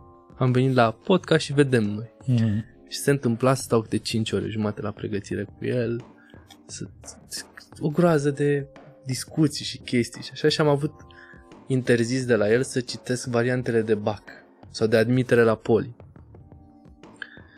Și am zis, bă, acum e ușor să mă duc să nu respect asta ce a zis el, dar hai să văd dacă pot rezista să respect ce a spus el. Poate are ceva totuși în, în cap despre chestia asta. Și ce a vrut el să facă a fost să mă învețe să gândesc uh, și să nu încerc să rezolv niște probleme Date. niște tipare date la BAC sau la admitere. Mhm. Iar atunci când am deschis prima oară cartea de BAC sau de admitere prin clasa 12 pe la sfârșit, uh, mă uitam și era o just a matter of time, adică am luat 9.90 și 9.90 la BAC, de exemplu, la astea două, pentru că am scris rezultatul direct, fără să dau explicații. Știi, s-a părut prea... Ușor. Da. Bineînțeles că amândoi au zis să fac contestații. Dar, uh, na, n-am, n-am făcut. Ideea e că am pornit uh, de la hotelul respectiv și în clasa 12 am fost și olimpic la matematică. Um, ceea ce a dus... Uh, așa a fost o încă un achievement al meu pe care mi-l doream și când toți colegii mei olimpici până atunci uh, renunțaseră la olimpiadă, eu am ajuns la olimpiadă, știi? A fost... Și cred că e important să fii echilibrat. Uh, părinții mei mereu, mereu mi-au dat libertate. Se rugau, știi, mama că du-te mă la majora că i-am luat eu cadou, știi? Și eu nu, nu aveam chef, mă duceam două ore, știi, și mă întorceam, mă duceam cu mașina și mă întorceam. Și um, ideea e că uh, după momentul ăsta am fost la Poli, am intrat la am venit în București și Asta e ton. Am venit în București. exact. și a fost așa Și ai o, zis, ia gata. mă. o am, am simțit-o ca pe o așa plec, nu știu, eliberare, știi, din faptul că divorțaseră ai mei, că nu aveam bani, că practic plecasem din mediul ăla care nu a fost ușor neapărat. Și uh, am venit la Cămin, unde stăteam la Cămin uh, și am nimerit cu un tip în cameră, sper să se uite la podcastul ăsta uh, și tipul ăsta mi-a fost un... deci ne-am suportat unul pe altul din punct de vedere competitiv. Uh, ca să înțelegi ce vreau să spun prin asta e că am fost șef de promoție la 3 sutimi în fața lui. Am ce Și- v-ați găsit. Vezi, iarăși, norocul ăsta Exact. Dacă nu era, Norocul. dacă nu era și predestinat. colegul ăsta, poate mă, lă- era mai delăsător să spun, știi? Da. Um, în fine, am ajuns la facultate, uh, 19 ani parcă, și uh, era la modă atunci că dacă făceai un internship uh, când erai student, oricum era obligatoriu la un moment dat, na, e cool că, știi, te duci într-o corporație și mai înveți și tu chestii, ceea ce chiar așa este. Plus că Uh, în ultima perioadă, din câte am înțeles, uh, îți uh, stau bine în CV acolo, că ți se formează o, o experiență care e luată în seamă după aia când vrei să te angajezi. Bă, asta mi se pare foarte trist cu CV-ul. Mm-hmm. În fine, și De ce? crezi că putem îngloba ce gândim noi în într-o pagină, două de, de CV? Înțeleg. Înțeleg că nu nu poți să, să concentrezi experiența pe care ai avut-o într-o propoziție sau într-un termen de genul copywriter la nu știu ce firmă de publicitate sau înțeleg, doar că tă, trebuie să realizăm că termenii ăia nu sunt făcuți pentru cei uh, uh, care sunt supradotați, ca să zic așa. Fără să vreau să te ridic uh, într-un punct Nici pe măcar care nu nu dau vrei seama să... de apropo. Ah. Păi, na, ai fost și șef de promoție. Uh, nu cred că o, Un chiar tocilar orice- sinistru, cum ar spune prietenii mei. înseamnă că ascultă prea des paraziți. Uh, Nu, nu, că și ei sunt tocilari, dar fac mișto de mine. ah, am înțeles. Deci în timp ce își ridică ochelarii, știi? Bă, exact stilul ăsta, codruțul are exact asta. în timp ce își ridică ochelarii așa, dar tu îți dai seama că și în momentul ăsta știi în care ai râs, pare că e foarte, ce fac ăștia mișto în comentarii, e foarte Joe Rogan de România cu el în Mas de România, așa, știi, podcastul ăsta așa, în care suntem, atâta mai trebuie, dacă era iarba legală, să, știi, așa.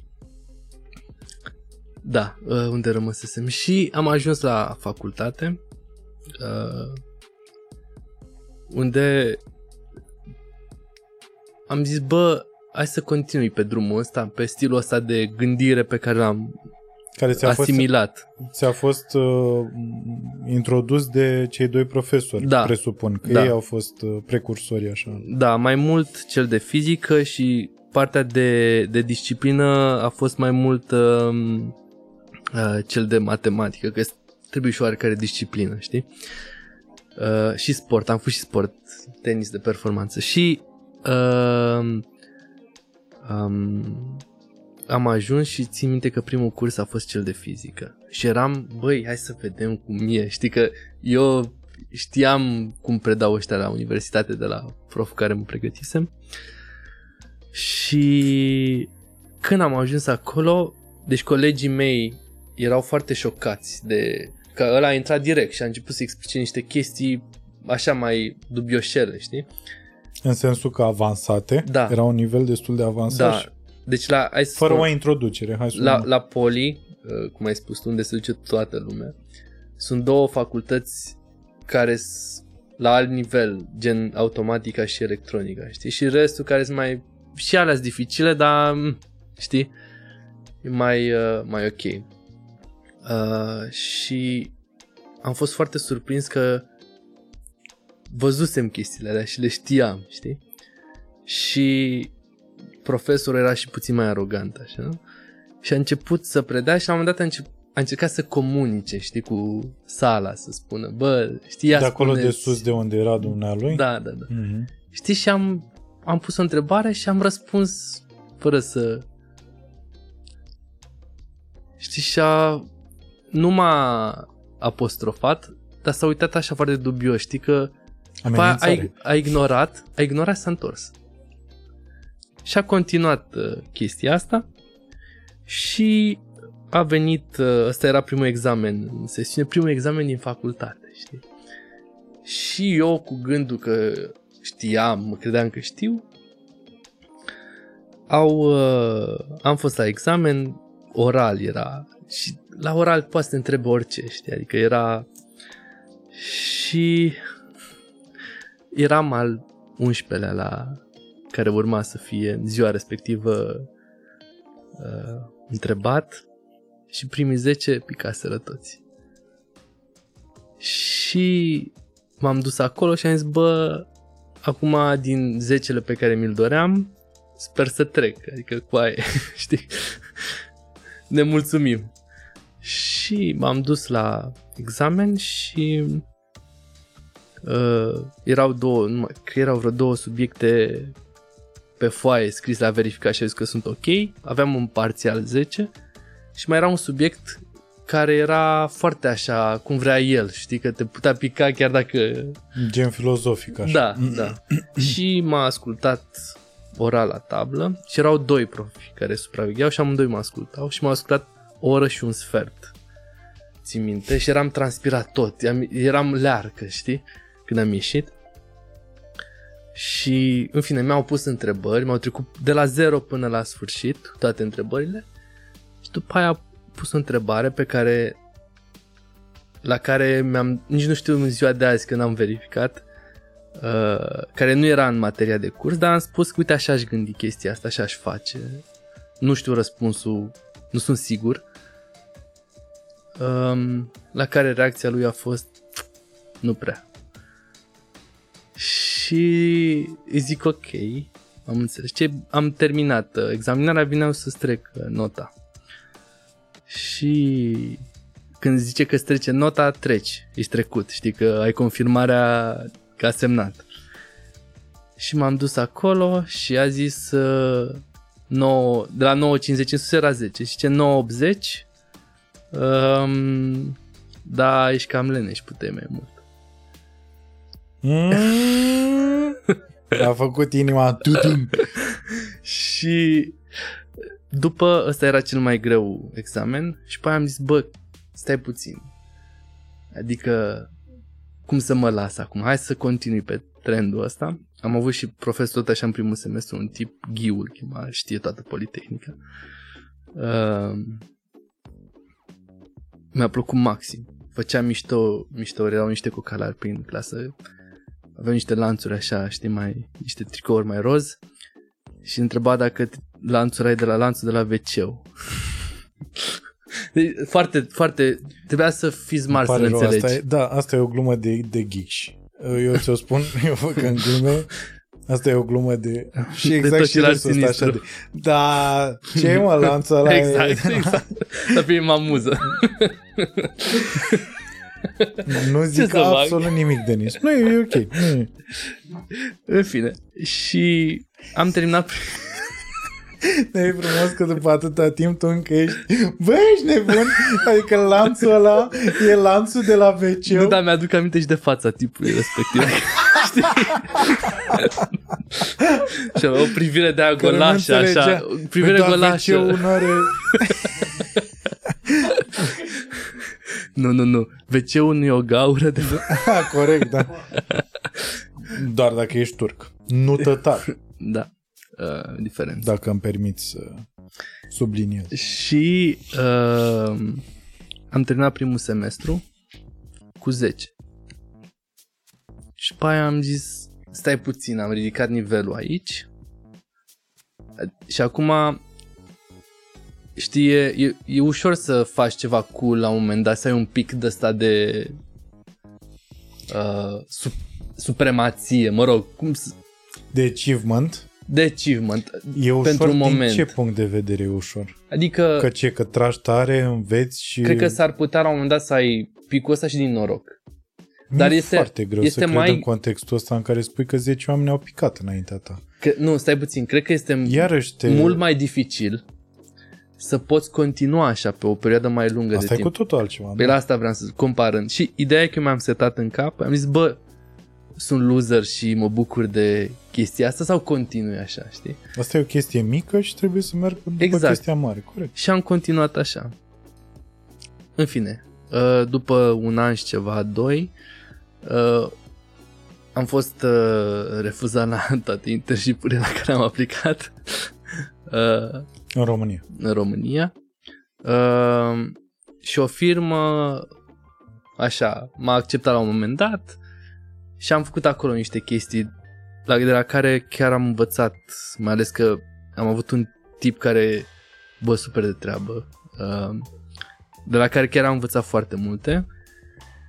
Și la un moment dat plictisit... Poți să menționezi și firma și omul, nu nicio... Uh, firma nu aș menționa dar aș menționa pe om, pe Mihai Cuciu, care acum este la centru de fizică din uh, Măgurele. Hmm. La uh, laser? La laser, da. Ah, ce nice. Ce nice am zis, nu Trebuie să fiu omorât. Ce cool. Ce cool. Cool ce? Așa se vorbește în tătare, știi? It's other way around. Știu, știu, știu. Păi de asta, eu de asta ți-am, ți-am și spus că știind că, adică presupunând, nu știind sigur, fără să pot să pun degetul să spun că asta e, dar îmi dau seama că în, Uh, Dumitrița, iubita mea, gândește în același timp în, în moldovenește, uh, care uh, știu că e, pare că e română, dar e o, e o română combinată cu rusă, în rusă și în franceză. Și știu de multe ori, dacă mai și bem ceva uh-huh. și suntem într-un cadru ăsta public, știu că uh, are derapaje din astea. În spaniol. Ar fi tare, da. Ar fi tare eu care nu sunt poliglotă, că în afară de română și engleză, pula. Da, și de asta ți-am, ți-am și spus. Așa, gata. Așa, și la un moment dat m-am dus în state, tot așa printr-un noroc. nu poți să spui doar atât. Băi, asta a deci fost a fost internship-ul, ai dat de omul ăsta, care iarăși a fost un milestone așa pentru tine. Da. Pentru că asta sunt oamenii ăștia Dar exact omul ăla cum... a plecat la un moment dat. Da, dar pentru tine probabil a făcut exact ce trebuia. Cred adică... că nici nu mai ține minte. da, un, un tip foarte interesant. Eu îl țin minte, dar el nu cred că mai nu știu. Și după ce a fost chestia asta în care ai întâlnit acest uh, punct de reper pe care îl vei avea în continuare în viața ta, ce s-a întâmplat? Era uh, în anul? Uh, 2, 3, 3. Ok. 3. În anul 2 presupun că ai continuat uh, ce Stilul, făceai și da. be the best și... A, în anul 2 cred că asta e important. Uh am tot participat la niște... Stai cum se chema în român, stai că am nici un nume de ăsta așa... Uh, before 89. uh, stai, era numit Sesiunea de Comunicări Științifice. Și m-am dus de mai multe ori la sesiunea respectivă. Pare că trebuie să mergi la costum exact, exact. și, să stai drept. Eu și la premiera șefilor de promoție am fost... Uh, nu am purtat roba aia, am fost într-o cămașă albă de schiat. Vezi, bă, ce înseamnă. Nu cred în geniu, dar... uh, I act like one. Cam asta e. și uh, am fost... Uh, îți povestesc și aia, că am venit, m-a prins, mă prinsese mă prinsese furtuna în făgăraș, era să mor. Dădea cu, cu bucăți de gheață așa și am și poze prin telefon. Eram corpul plin de sânge de la bucățile alea de Haide. gheață. Un minut, două. Bă, dar cu ce? Da, adică erau Băi, bulgări. Era furtună în făgăraș. Adică Nu știu că n-am, îți dai seama că n-am trăit furtună în făgăraș. Nu e un capitol în viața mea, în cartea pe care nu o știu, voi niște scrie. bucăți așa de gheață. Păi și nu aveai sub ce să te Ce pui să... sau... Nu, era un câmp deschis așa. Au trecut două mașini de România și nu m-au oprit. Am stat în jocul, făceam așa, știi, și m-au ocolit așa frumos. Și a treia o mașină de Franța care m-a luat. Dar tu ce căutai acolo? în primul Plimbam. Terminasem licența și așa și trebuia să plec din nou în state. Și aveam o săptămână o chestie de genul. Și am fost în, Când în din făgăraș. nou? Stai că n-ai plecat, n-ai plecat încă. M-am întors. Nu, înainte să pleci, stai. Stai, bine, revenim, Hai. revenim. Hai. Băi, asta, deci am o, am o, nu știu dacă e problemă, cred că e o problemă, că n-ai o coerență, dar fac uh, paranteză la paranteză la paranteză și după aia nu mai, știi, nu mai, poate mintea mea există o legătură, știi, dar n- cine ascultă Absolut sau cine... există. Dar nu În fine. trebuie să te preocupi de asta, că de asta sunt eu aici să încerc să mențin uh, firul roșu. Și uh, la un moment dat, în Anul 2 sau 3? a 3, de la început, tot ce... Nu, era anul 2, măi. Măi, stai mă puțin. Anul 2. 2015. Uh, era Reddit la modă, așa, mai e la modă. Da, a început să, și da, să prindă. Elon Musk abia vorbise de con- primele concepte despre Hyperloop la momentul respectiv. Eu habar n-aveam cine e Elon Musk în 2013 când terminam liceu, adică un cuvânt că era în bagaj. și Bine, în 2012 mi-e greu să cred că știa multă lume despre Elon Musk. Că în 2012 cred că abia, Aoleu. abia devenise vrei gheață ca să fie mai... Uh, Nu, nu, nu. Uh, cred că în 2012 abia se alimentase lumea cu ideea că acest uh, milionar, uh, că era pe vremea aia milionar, care vânduse PayPal-ul de prin 2009, parcă. Nu, să știi că nu prea m-a preocupat asta timeline-ul, nu, nu prea Păi nu, știm. spun așa, că nu, ni- în niciun caz nu trebuie să te simți vinovat că nu știai cine e Elon Musk în 2012. E, nu cred că știa. În fine, și am tot auzit de numele ăsta și l-am căutat pe Reddit, mă uitam Mhm. la tot fel de bălării pe Reddit. Și am tot citit și pe aia am văzut că face un concurs, știi, a anunțat un concurs. Că uite, băi, apropo de întrebarea ta cu investiția la început, știi? Au zis că, bă, fac o milă de tu vidat în, vis-a-vis de SpaceX. Deci e, aici e SpaceX, aici e Tesla, una lângă alta, în LA, în Hawthorne, Uh-huh. și de-a lungul străzii respective e fix o milă. Și vis-a-vis de asta, da, a avut un tub. E cu un kilometru jumătate. Da. Și a spus, bă, uite, investesc în tubul ăsta, uh, cine vrea să vină, știi stilul lui așa, cine vrea să vină să vină să testeze, ce vrea, că fac un concurs. Și dacă eu cu Cosmin uh, vreau să-mi fac echipă cu și cu Ciprian, uh, ne scriem și participăm. Uh-huh. Și da, a făcut el acolo un tub uh, de diametru 1,80 ca să facă lumea uh, capsule. Foarte multe universități s-au înscris în momentul respectiv, gen MIT, Stanford, etc. și de prin Europa, München, Delft uh, și altele. Uh, și a fost o echipă, a fost un tip care a avut un prieten extrem de bun din California, Richard, care a dat un comment la postul lui Hey guys, who wants to create a Reddit loop team? Echipa Redditului care mm. stăm pe aici și eu nice. scrollăm. Și schimbă idei, nu? Da. Și am dat like. și am stat vreo 30-40 și uh, ne-am făcut un Slack. Știi ce? Nu. Slack e o aplicație uh, mi-a zis că pe asta comunicați voi. Da, da, cu diverse canale, să spun, și anumiți membri uh, poate să intre în canalele respective să vorbească despre mecanică, de exemplu, sau despre electricitate sau altele. Și poți să dai și mesaje private, e așa o platformă de comunicare, să spun. Uh-huh. am creat For un, scientists. Da, un Slack de genul ăsta. Și am început să ne prezentăm. Bă, eu sunt Denis Tudor din România, Sanu 2 din facultatea asta, știu să fac asta. Uh, uite și aici un exemplu care mi-a, care mi-a plăcut atunci. Eu sunt Tom Lambot, un uh, tip din Belgia, uh, lucrez la NASA, știu să fac asta. Eu să ăsta și la un moment dat am văzut că toți erau stilul ăsta, foarte, știi? Engineers. Da. Și am avut un, uh, așa, fiind cel mai tânăr din echipă, am zis, ma, știi? În fine, ne-am întâlnit noi, am tot lucrat împreună, ne-am calificat în primele 100 de echipe. Unde v-ați întâlnit mai exact? Imediat. Ne-am calificat în primele 100 de echipe în concursul ăsta și primul stagiu a fost stagiul de design, ianuarie, sfârșit de ianuarie 2016. Și concursul ăsta a fost în Texas, la o universitate A&M, unde a venit și Elon. Dar a venit ca o vedetă așa puțin, știi? Și... Să fută femei. Era așa pe undeva.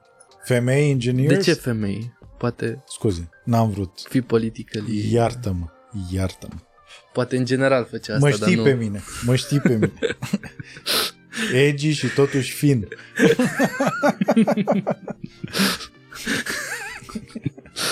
și uh, bottom line la concursul ăsta, el a ales 30 de echipe care să construiască designul respectiv, dar a dat și un ranking.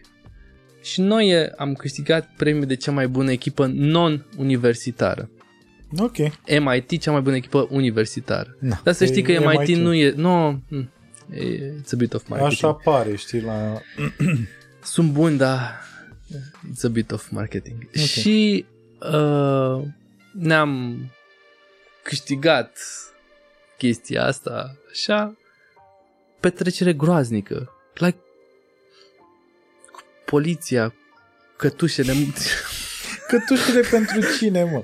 Băi, eu ca eu că am fost așa că mă gândeam eu cu viza de România, mă dau ăștia A, că erai prima mai, țintă. Mai povestesc o de asta la un moment dat. Uh, nu, că știți că americanii sunt foarte ok. Um, și, în fine, ne-au dat afară din Airbnb, că stăteam toți într-un Airbnb, am ieșit la petrecere, unde erau și ceilalți și ceva... Voi și MIT-ul sau? Nu, toate universitățile. Toate universitățile? 100 ori 30 de membri, uh-huh. eram într-un sătuc de studenți în America. Parting. Deci ceva... În fine, s-a terminat chestia asta, m-am întors în România, eram în sesiune când... Așa. Și ai venit mahmur în sesiune. Și am venit în sesiune, am reușit să manageresc situația și uh, abia atunci a început tot challenge-ul, pentru că faza de testare era în ianuarie 2017, la un an distanță. Deci la un an distanță trebuia să ne prezentăm capsula în LA, la SpaceX, să testăm în infrastructura pe care el a promis-o. Voi și MIT-ul. Noi, MIT-ul și încă celelalte 28 de echipe, că am zis că 30 s-au calificat. Mhm. Noi am câștigat În premiul regulă. loc, dar s-au calificat, În regulă, primul în loc regulă. s-au calificat și celelalte. Și noi eram, stai seama, nimeni în drum. Cine sunteți voi? Și astfel încât am creat un fel de echipă bazată pe o strategie de asta de uh, vot democratic între 30 de membri. Mm. At the end s-a destrămat. Dar uh, am avut o campanie de crowdsourcing stilul de California și promovați la modul rockstars, știi că uite au câștigat concursul lui Elon Musk și că așa și am reușit să strângem din crowdsourcing bani, 500 de mii, nu? ceva de genul 500-600 de mii, care am reușit să ne plătim anumite chestii, așa să stăm pe acolo, într-un Airbnb toți Și să lucrați în timpul și ăsta să, la proiect. Da, să lucrăm la proiect. Uh, am stat în... Uh, prima oară am stat în Menlo Park, unde e în uh, Silicon Valley. Menlo Park și Palo Alto sunt cele mai uh, cunoscute acolo. Palo Alto mai mult. Um, și am, eram încă la corporația asta unde făceam internship și am zis că m-am dus la șefa mea care avea așa un în fine, O, o aliură de nou etol. stilul ăsta și i-am zis, bă, nu știu, dar de mâine eu plec în America. Știi? Și nu că trebuie să dai demisia cu două săptămâni. Și... Fiind în internship, trebuia să-ți Da, dai da, demisia? da, da, da. Te plăteau. A, era internship plătit. Da, ok. da, da. Mhm. Și uh, ea zicea, nu, că n-ai și bă, plec. că ține-mă, știi? Da. Și, da, am vrut să plec, ok, și m-am dus la directoarea companiei, am bătut la ușă și am zis, bă, uite, asta e situația. Și mi-a zis, stai liniștit că rezolv eu. Știi, adică chiar am avut o fel de înțelegere. Uh, o tipă cu care chiar am mai vorbit în ultima perioadă uh, și am plecat în, în state ducându-mă să lucrez cu niște oameni foarte high level în rocket science și chestii de genul ăsta. Păi și am ajuns acolo și am fost foarte humble și vedeam de treabă și așa. Păi dar pe zi ce trecea vedeam că oamenii ăștia nu, sunt și ei niște oameni, știi? Și nu sunt foarte așa cum îi vedeam ca pe niște zei. Nou etol. Și în, A tot cunoscător și a tot puternic. și în două da. luni am devenit uh, lead la o parte Asta eram foarte curios, cum din, din treaba asta e foarte frumos așa, știi? Dar e frumos nu neapărat ca uh, poveste de succes. Adică ceva ce uh, poimine poate să apară în uh, reviste pe la noi prin țară. E frumos că... pagina 5. Pagina 5 dacă vrei să te dezbraci. Uh, pentru că e frumos și uh, colegii ăștia că au, uh, și-au dat seama că probabil uh, tu ai spus-o, că erai cel mai mic din echipă. Dacă ei au văzut potențialul în tine și după ce l-au văzut, l-au recunoscut și au zis, domnule, hai să lăsăm pe om să conducă treaba, mie ăsta mi se pare cel mai frumos lucru și Dar să știi că nu e așa ușor, că e o competiție foarte mare. e absolut, sunt absolut convins că așa este, dar faptul că uh, ei conștientizează uh, și, și admit asta public e cel mai mare, din punctul meu de vedere, cel mai mare asset pe care poți să-l ai uh, și un lucru care te ține după aia pentru încrederea în tine. Știi? Că sunt absolut convins că pentru tine faptul că 29 de oameni, unul care era nu știu ce pe la NASA, unul care era nu știu ce pe în altă parte, în momentul în care au spus, domnule, preia, pentru tine a fost trust boost. Uh, Avem noi o glumă că mai jucăm FIFA, Zao când joacă Și FIFA. FIFA? Mai jucăm așa, da, ocazional. Și Jo- Zao când joacă FIFA are chestia asta, știi, de nu dă golul, nu dă golul și când începe să dea goluri, zice că a băgat trust boost. Am zis că facem o, o chestie medicinală să o vinde la farmacia Tei. Și mi se pare că pentru încrederea în tine, după aia, cred că a fost și pentru oricine, sunt absolut convins că odată ce capeți recunoașterea oamenilor din anturajul tău, Mă motivez cu mine. păi cred că te-ai automotivat la un moment dat, da. Nu știu, mă Da, gândesc. mă, nu știu, mi-am chiar Poate că n-ai conștientizat-o atunci Da, că erai nu atât știu. de focusat pe treabă, încât uh, probabil scopul tău era să iasă totul bine, nu faptul că tu ai fost desemnat lider. Că există și nu însemna, opțiunea asta. da, nu însemna neapărat ceva, adică Da, da, conta da. că facem ceva cool, știi? Păi da, dar uite, acum înseamnă. Adică lucrurile care s-au întâmplat atunci te-au adus pe tine în punctul ăsta, în, în, în poziția asta. știi? Da, da. Și faptul că i-am omorât pe trei dintre ei și stau ascunși într-un container în Texas. Și e ok să zic asta în România. că Cine să te caute în România? Privirea că ai asta de omorât dubios, așa. Da. și mă ascund după sintagma asta de tocilar sinistru. Păi nu, dacă ai pus uh, sinistru lângă, e... toată lumea o să caute cadavre. Nu e. Așa. Și am muncit acolo, la modul luni, uh, vineri seară, sâmbătă era liber. Era ziua liberă sâmbătă. Vineri seară, niște petreceri, a, niște petreceri Abuzive, asta ai vrut Da. să spui, a? Păi da, mă, dar pe de altă parte, hai să fim conștienți. Cu toții. Cum căcat ajungi să cunoști oameni și să te împrietenești cu ei dacă nu prin intermediul alcoolului? Hai să nu ne mai căcăm până, hai să nu mai, să încetăm un pic să, să, să, să o mai dăm în zona aia.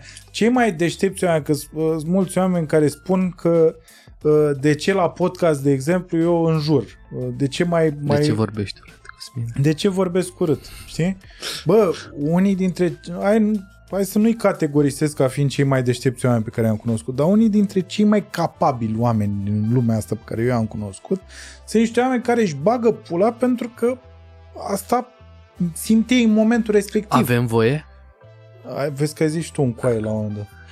Uh, știi? E, nu, dar e absolut normal. E, e, o, e, o, bă, e o metodă de, de exprimare și nu, te rog să nu mi-o îngrădești. Asta e singura chestie. Știi? Băi, vezi că prietena mea când am venit la podcast, așa, noi tot ascultăm împreună, știi? A zis să nu te Foarte duci ciudat. acolo, să nu te duci acolo și să vorbești așa urât ca de cartier, că astea rămân pe internet, așa că am luat uh, aminte. Uh-huh. Am văzut. da. Și uh, da, lasă, domnule, oamenii să se exprime cum o simt. Și dacă nu-ți place, nu te uita. Bun. Revenim. Așa. Petreceri monstruoase. Și sâmbătă era zi liberă în care ne trezeam, ne trezeam și noi aveam niște mașini închiriate, niște Mustanguri, niște de-astea decapotabile. Cum aveați din A, din aia 500 de mii Nu, din alți bani. și Bă, alți bani de unde, căcat? A zis Ellen la un moment dat, băi, apropo, am uitat, băieți, Belgia, România, aveți un... Să vă plimbați și voi pe aici, că n-aveți. Mersi frumos, Elani. Hai mă, lasă, că vin colindătorii. Elan iar la pup. poartă așa. te pup, Nenicu. Elan ca Gigi așa. Haideți, bă, veniți. Cât sunteți? 150. Hai, veniți un... Ce vrei, bă? Rachet. Hai, vrei un... Tu ce vrei? Să- Să dă alt sistem de baterie la Tesla. Hai, bă, vrei un... Vă dau, mă, le dau la ăștia mici, îți dai seama. Tu ce ai, bă? Tablou cu matale, cu extraterestri. Hai, vină cu aia. și am avut uh, Derapăm, iartă-mă. nu? am avut așa o o viață așa de Huzur. mergeam, făceam tot felul de prezentări, umplam așa o mie de oameni cool cu jachete de astea de aerospace pe noi, stilul Ma. ăsta așa, știi? Erați, mai ieșeam uh, seara, Top Gun, mai așa. ieșim seara așa, toți îmbrăcați la fel cu alea, știi? Da, mă, erați o, practic, o echipă uh, branded deja? Adică aveați logo pe Jet și Da, toată da, lumea? da, da. Ce tare! Mergeam prezentări la, Rockstar! prezentări la practic. NASA Ames California Uh-huh. cu Innovation Lead la NASA Ames California, parties, chestii, toți moșii de pe la NASA. Vă puneau mâna pe cur. Spune că sunt toți nemți. Hai să nu ne mai căcăm pe noi. Sunt fost, foști na- naziști în pula mea la NASA acolo. Nu vor ăștia să recunoască, dar sunt toți ăia, generalii, toți oameni de știință în pula mea din, din, din de pe lângă Hitler și Hai să nu ne căcăm. Și... Ah, Shine Friday fresh. tu nu simțeai că erai beat, dar... ai Da. băut? Deci ai băut Da, nu, exact că nu beam rem- al... Nu prea... re- rememorând momentul ăla, așa ai făcut.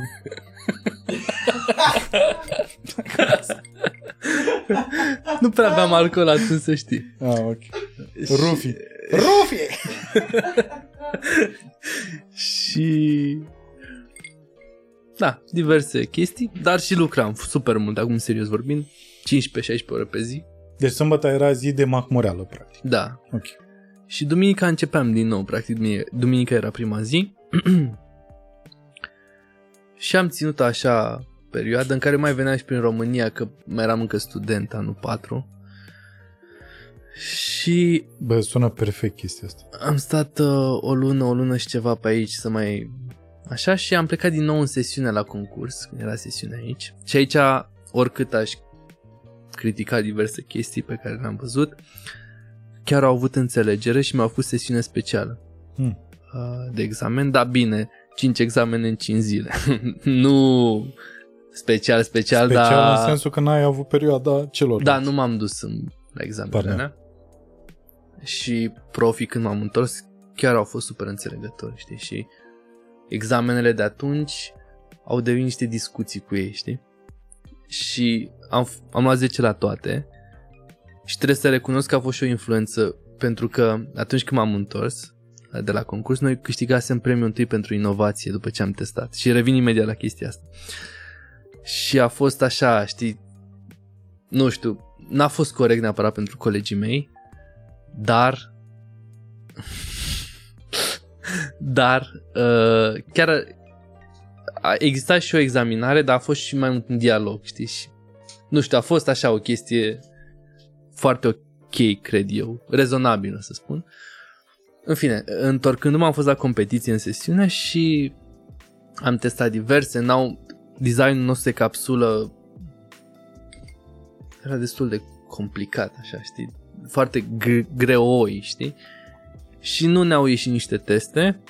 Uh, Deci voi ați făcut, voi v-ați dus până la uh, a avea exemplu fizic în fața voastră, l-ați construit, efectiv, ați da. construit podul. da, o capsulă care levita. Ce înseamnă că levita? Prin sistem magnetic? El, da, electromagnetic, Mhm. da. Și era și Elon pe acolo și am dat niște fail-uri de-astea frumoase pe acolo. Ai 70% chestii bune, 30% fails pe care le-am dar, again, comparativ cu alte echipe, aveam un design like super, super dificil, știi? Adică chiar o chestie, era o chestie foarte scalabilă. Dar ergonomic. Ce înseamnă ergonomic? În sensul că era ușor utilizabil. Da, da, da. Adică era complicat de făcut, dar ușor utilizabil. Că presupun că și asta v-a adus niște puncte în plus. Da. Și când te duci la testele astea, sunt 150 de teste pe care trebuie să le faci la concursul ăsta. Și... Prin care trebuie să treacă capsula. Da, da. Mhm. În fine, nu ne-au ieșit vreo 30% și la sfârșit a, s-au testat. Noi nu știam exact regulile, cine câștigă. Nu- N-a fost clar, știi? Și abia la ceremonia de premiere am aflat cine și ce câștigă și cum. Și s-au dat patru premii. Premiul de viteză, de cele mai multe teste trecute, uh, de safety și de inovație. Mhm. Și noi știind, știindu-ne cu musca pe căciulă, că n-am trecut ca ceilalți testele, mai așa, uh, a luat MIT-ul premiul de safety, uh, a luat uh, Munich uh, premiul de viteză, a luat um, Delft uh, din Olanda premiul de construcție și ultimii a fost așa, uh, ca să înțelegi, din 30 rămăsesem vreo 3 la premiere Pentru că era clar că nu, știi? Și directorul pe proiecte avansate din SpaceX, practic al doilea om după Elon, care prezenta chestia asta, a spus că premiul pentru inovație se duce la Arlup, la noi. Și a fost un moment de la în care a fost așa foarte, știi? Și am intrat pe scenă cei trei oameni și practic n-am știut cum să ne bucurăm, că ceilalți erau la petrecere deja, știi? Erau la after party, la after... Uh, Având senzația că au pierdut da, și că nu... Da. Și a fost așa o chestie, că nu, te, nu ne așteptam deloc, știi? Mm. Și tot la competiția asta a fost o fază funny când l-am văzut prima oară pe Ilan, adică a doua oară pe Ilan, dar prima oară nu am conversat și știu că a venit la noi și m-a bătut așa pe spate, știi? Și m-am întors și era el. și zice, hai, I'm Ilan. și l-am, eram în capul la modul serios că ești Ilan, adică serios. Și da, a fost așa foarte ok. În fine, după care ne-am înscris la a doua competiție tot de ei cu aceeași echipă și nu am mai fost lăsați să participăm într-un mod oficial cu echipa asta. Pentru că a spus că nu mai vrea să lase echipe non-universitare să participe, însă dacă vom crea un prototip, vom fi lăsați să testăm. Și noi am creat un al doilea prototip. Aici... În aceeași formulă erați? Da. Uh, dar a fost puțin awkward, așa, știi, că lumea nu mai era motivată și nu... Lipsa, Cei din echipa voastră. Da, lipsa, lipsa chestia aia. Chiar dacă produsul finit uh, al uh, celei de-a, de-a doua capsule era mult mai bun decât prima capsulă, nu mai era mood ăla, știi? Și n-am, prim, n-am câștigat niciun premiu uh, la, la cel, de, cel de-al doilea concurs. Uh, moment în care uh, echipa s-a cam destrămat așa, știi? Au cam plecat cam jumate, printre care și eu. Și chiar uh, i-am spus uh, project uh, managerului Brent, un canadian, i-am zis, bă, că ești fratele meu forever și acum mai vorbim, știi? Că am trecut prin chestiile astea împreună, din, nu ne cunoșteam și a fost așa o chestie...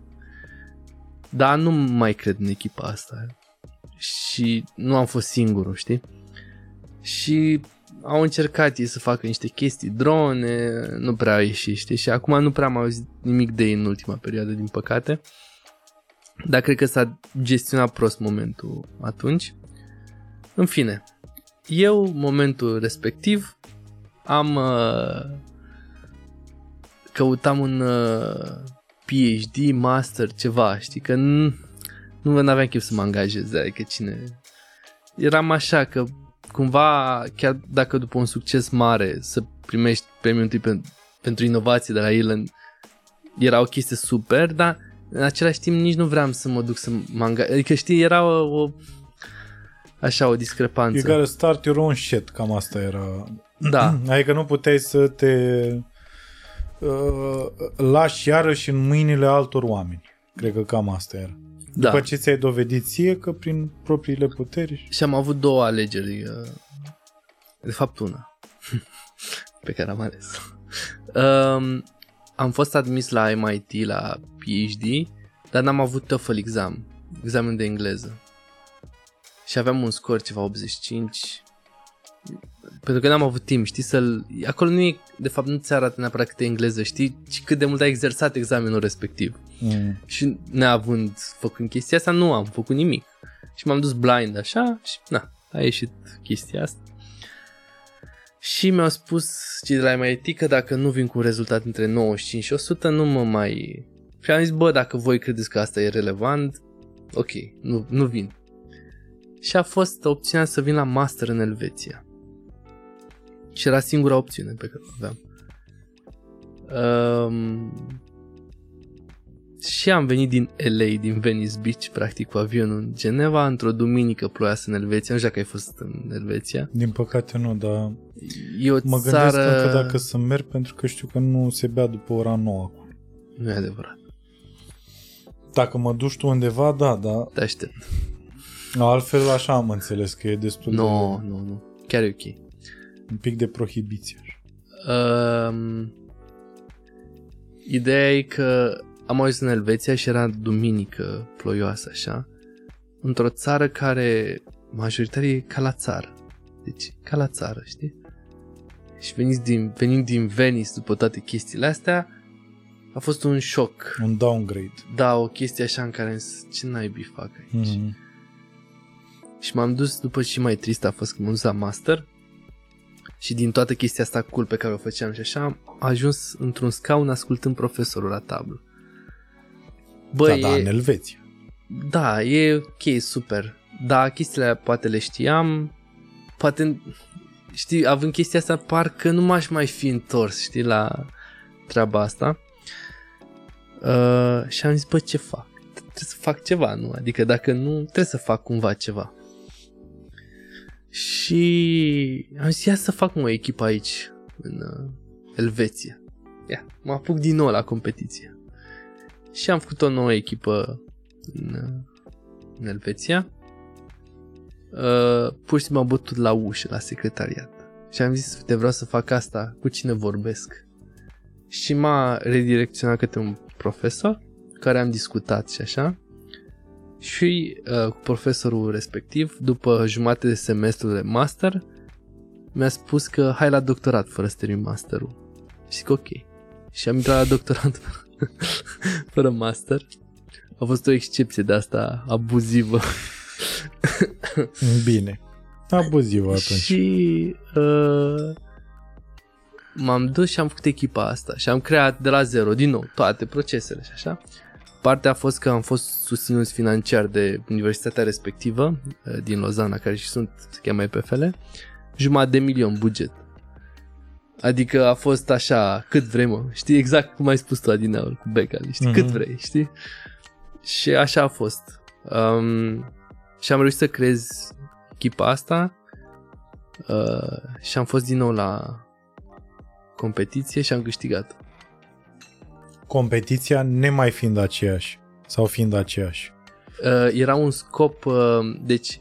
Scopul fiind același sau nefiind același? Deci era mai mult, au fost mai multe, tot așa, ei au spus că viteza maximă, dar... Stabilită de MIT, nu? N- nu, era de Munich. De Munich, scuze. De Munich. Care era viteza maximă atunci? Uh, 200 și ceva. Mm. Nu foarte mult. Ideea e că noi ne-am, ne-am axat pe o soluție scalabilă. Și soluțiile scalabile pentru uh, un test track de o, o milă uh, nu prea rezonează cu scopul de a avea o viteză maximă, știi? Și am zis, bă, noi știm asta, nu ne interesează, ne interesează că putem scala tehnologia asta. Și uh, am câștigat premiul pentru The Best uh, Engineering System și premiul uh, 2 pentru, nu, premiul 3 pentru viteză. Dar, again, nu ne-am axat pe viteză. Singurul premiu de locul întâi pe care nu l-am câștigat la competiția asta și mă roade a fost premiul de viteză. Asta a fost, la care am luat 3. Locul 3. Dar știi că mereu am avut... Uh, Te trezești noaptea așa. Da, da, da. Și... 1500 de km Știi că lumea spune că Bill Gates vaccină chipuri și Elon Musk spune chip pe creier și toată lumea zice wow, Elon Musk. Da, Știi? da, da. Like... Nu, no, da, s-au dus și cu gândul la Elon Musk, că și Elon Musk, gata, te controlează de acasă. Pula mea, normal că există o metodă de control să nu ți se prăjească Bă, creierul la un moment dat, Apropo da? de chestia asta de social media, ți s-a întâmplat să te gândești la o chestie, să apară ad pe chestia aia? Fără da, să, mă, răs- să, să spui. E absolut normal. Pentru că mai e o chestie pe care noi ignorăm și datorită Dumitriței mi-am dat seama de ea. Tu fără să-ți dai seama, până în momentul în care ți apară iadul respectiv, tu dai niște like-uri. Da? Tu pe Instagram îți apare că a fost cineva la Sinaia. Și tu dai like că a fost omul ăla pe pârtie, să zicem. Da? După aia e unul care stă în foișorul lui. Tu îi dai like. Și îți dai seama că acest cumul de, de, de acțiuni pe care tu le-ai luat, pe lângă faptul că cel mai probabil este telefonul tău te ascultă. Adică da, e da, sunt clar sigur că... de asta. Nu, uite, pe YouTube mi se pare, like, ad-urile de pe YouTube sunt foarte related Da, despre da. ce vorbesc. Nu, e clar că te, as- te ascultă telefonul. Și e clar că e o funcție pe care o Are... are. să mă asculte. mă. E, pe tine nu știu dacă e bine să te asculte. Pe mine mă doare în pulă, dar pe tine vezi că ar trebui să te mai gândești dacă spui o... Nu că nu vorbesc chestii prin telefon oricum, da? Bă, știu. n-ai de unde să știi exact, uite, exact cum pleacă algoritmul în momentul în care ai dat uh, un like uh, pe Instagram.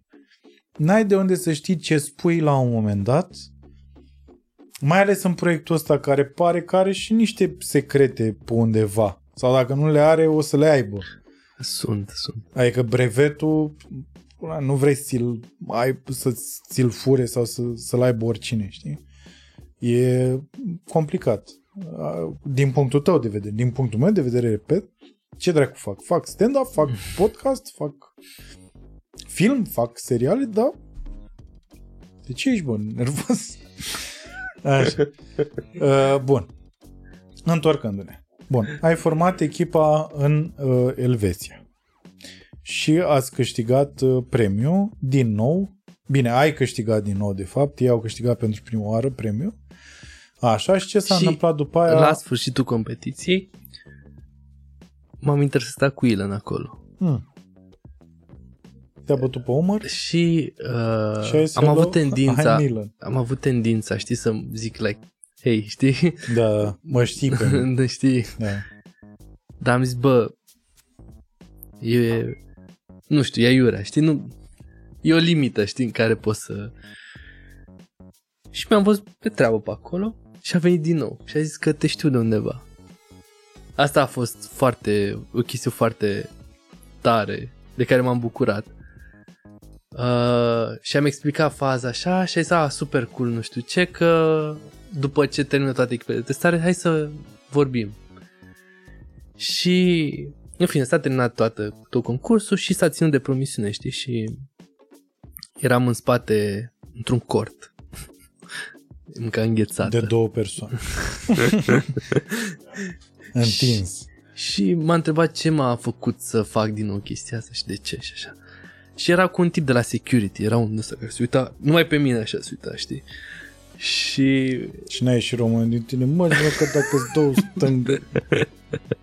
Ce te uiți, mă, și Ilan, just a second. Băgă mici. Ai auzit de mangaliu? Bă, eu sunt mangaliu, mă, nebunule. ai acolo intră Eu fac- șmecheria în, în țară, la mare, Exact. poarta de intrare în Europa. Eu fac raiduri în vamă, bă, nebunule. Da? Eu cu tovarășii mei taximetriști. în vama veche pe Maghero acolo. Ai auzit de... Denis, bă, terminat. Dar Costinești, nu vă mă Nu, a, a, iartă-mă. Iarăși, dacă vrei să o luăm pe ani, Da, eu, corect, pot, corect. eu pot să spun unde ați activa voi. Eu, Mangalioții, adică. eu, uh, tatăl meu a fost un vamaiot uh, de la Pirat Style Mm. și eu s- m-am dus prin vamă de prin 2000 Eu am avut niște show la Pirații acolo. și mai bătrân așa, nu mai știu. Da, domnule, sunt mai bătrân. Bun.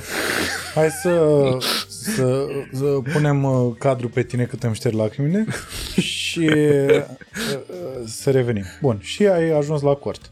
Și am vorbit cu el așa despre chestii, vreo 40 de minute. Ai fost așa un pic starstruck la modul... Băi, am Elon avut Musk? emoții la început um, și după am zis, bă, acum dacă toți sunt aici, hai să fiu, asta am încercat mereu în viață, știi, să, să fiu eu cu oricine. Și cu tine, și cu Ilan, și cu...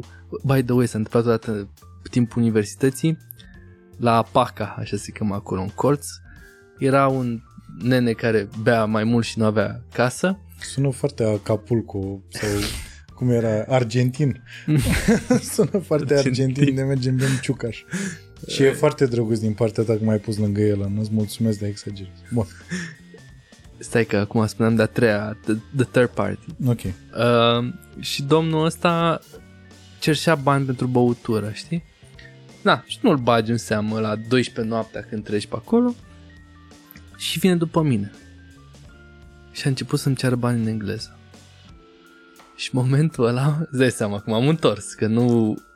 Ce cerșetor îți cere bani în engleză. Da, engleză la modul cu accent, cu... Doar englez.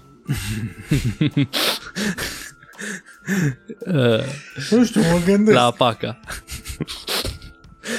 la fabrica de haine. Pe da. Și uh, m-am oprit și am băut o bere cu el. Și ce vreau să spun e că la fel am vorbit și cu domnul respectiv. Da, dar n-ai fost starstruck ca la el. Adică nu poți compari chiar. Nu, nu, nu, dar asta, știu asta că- am spus. știu că am te-ai încercat ghidat. să fiu, știi? Eu. Păi da, cred că de aici, dacă putem să revenim un pic, fără să rămânem neapărat acolo, dar cred că ce spunea tatăl tău vis-a-vis de uh, ciudățenia socială, cred că de aici pleacă și e absolut normal în momentul în care uh, unul la mână ești autodidact, uh, că în momentul ăla skillurile sociale îți coboară enorm. Pentru că uh, timpul tău, de fapt, este uh, folosit doar ca să înveți și să te înveți anumite lucruri. Unul la mână. Doi la mână, din ce am observat, oamenii inteligenți, fără să încerci să te perii sau ceva, dar oamenii inteligenți uh, suferă de un soi de uh, nu știu dacă e politic corect să folosesc termenul ăsta, un soi de autism. Adică avem așa, anumiți oameni, avem așa o chestie de, bă, pleci, nu, nu, nu, nu, nu. exact cum ai zis tu, deschizi paranteză la paranteză, Și te duci așa pe... te duci, da, și sunt anumiți oameni care sunt foarte concreți așa în viața lor. Ei, cu nefiind- certitudini. da, ne fie niște oameni proști, în niciun caz. Doar că au un alt soi de inteligență, probabil, știi? Și e normal Știi, să... condiția intelectuală e lipsa de, Empatie. de certitudini. Mamă, și am avut și râsul ăsta. Malefic, stai să apăs pe butonul ăsta, gata, s-a dus în pulă Corea de Nord.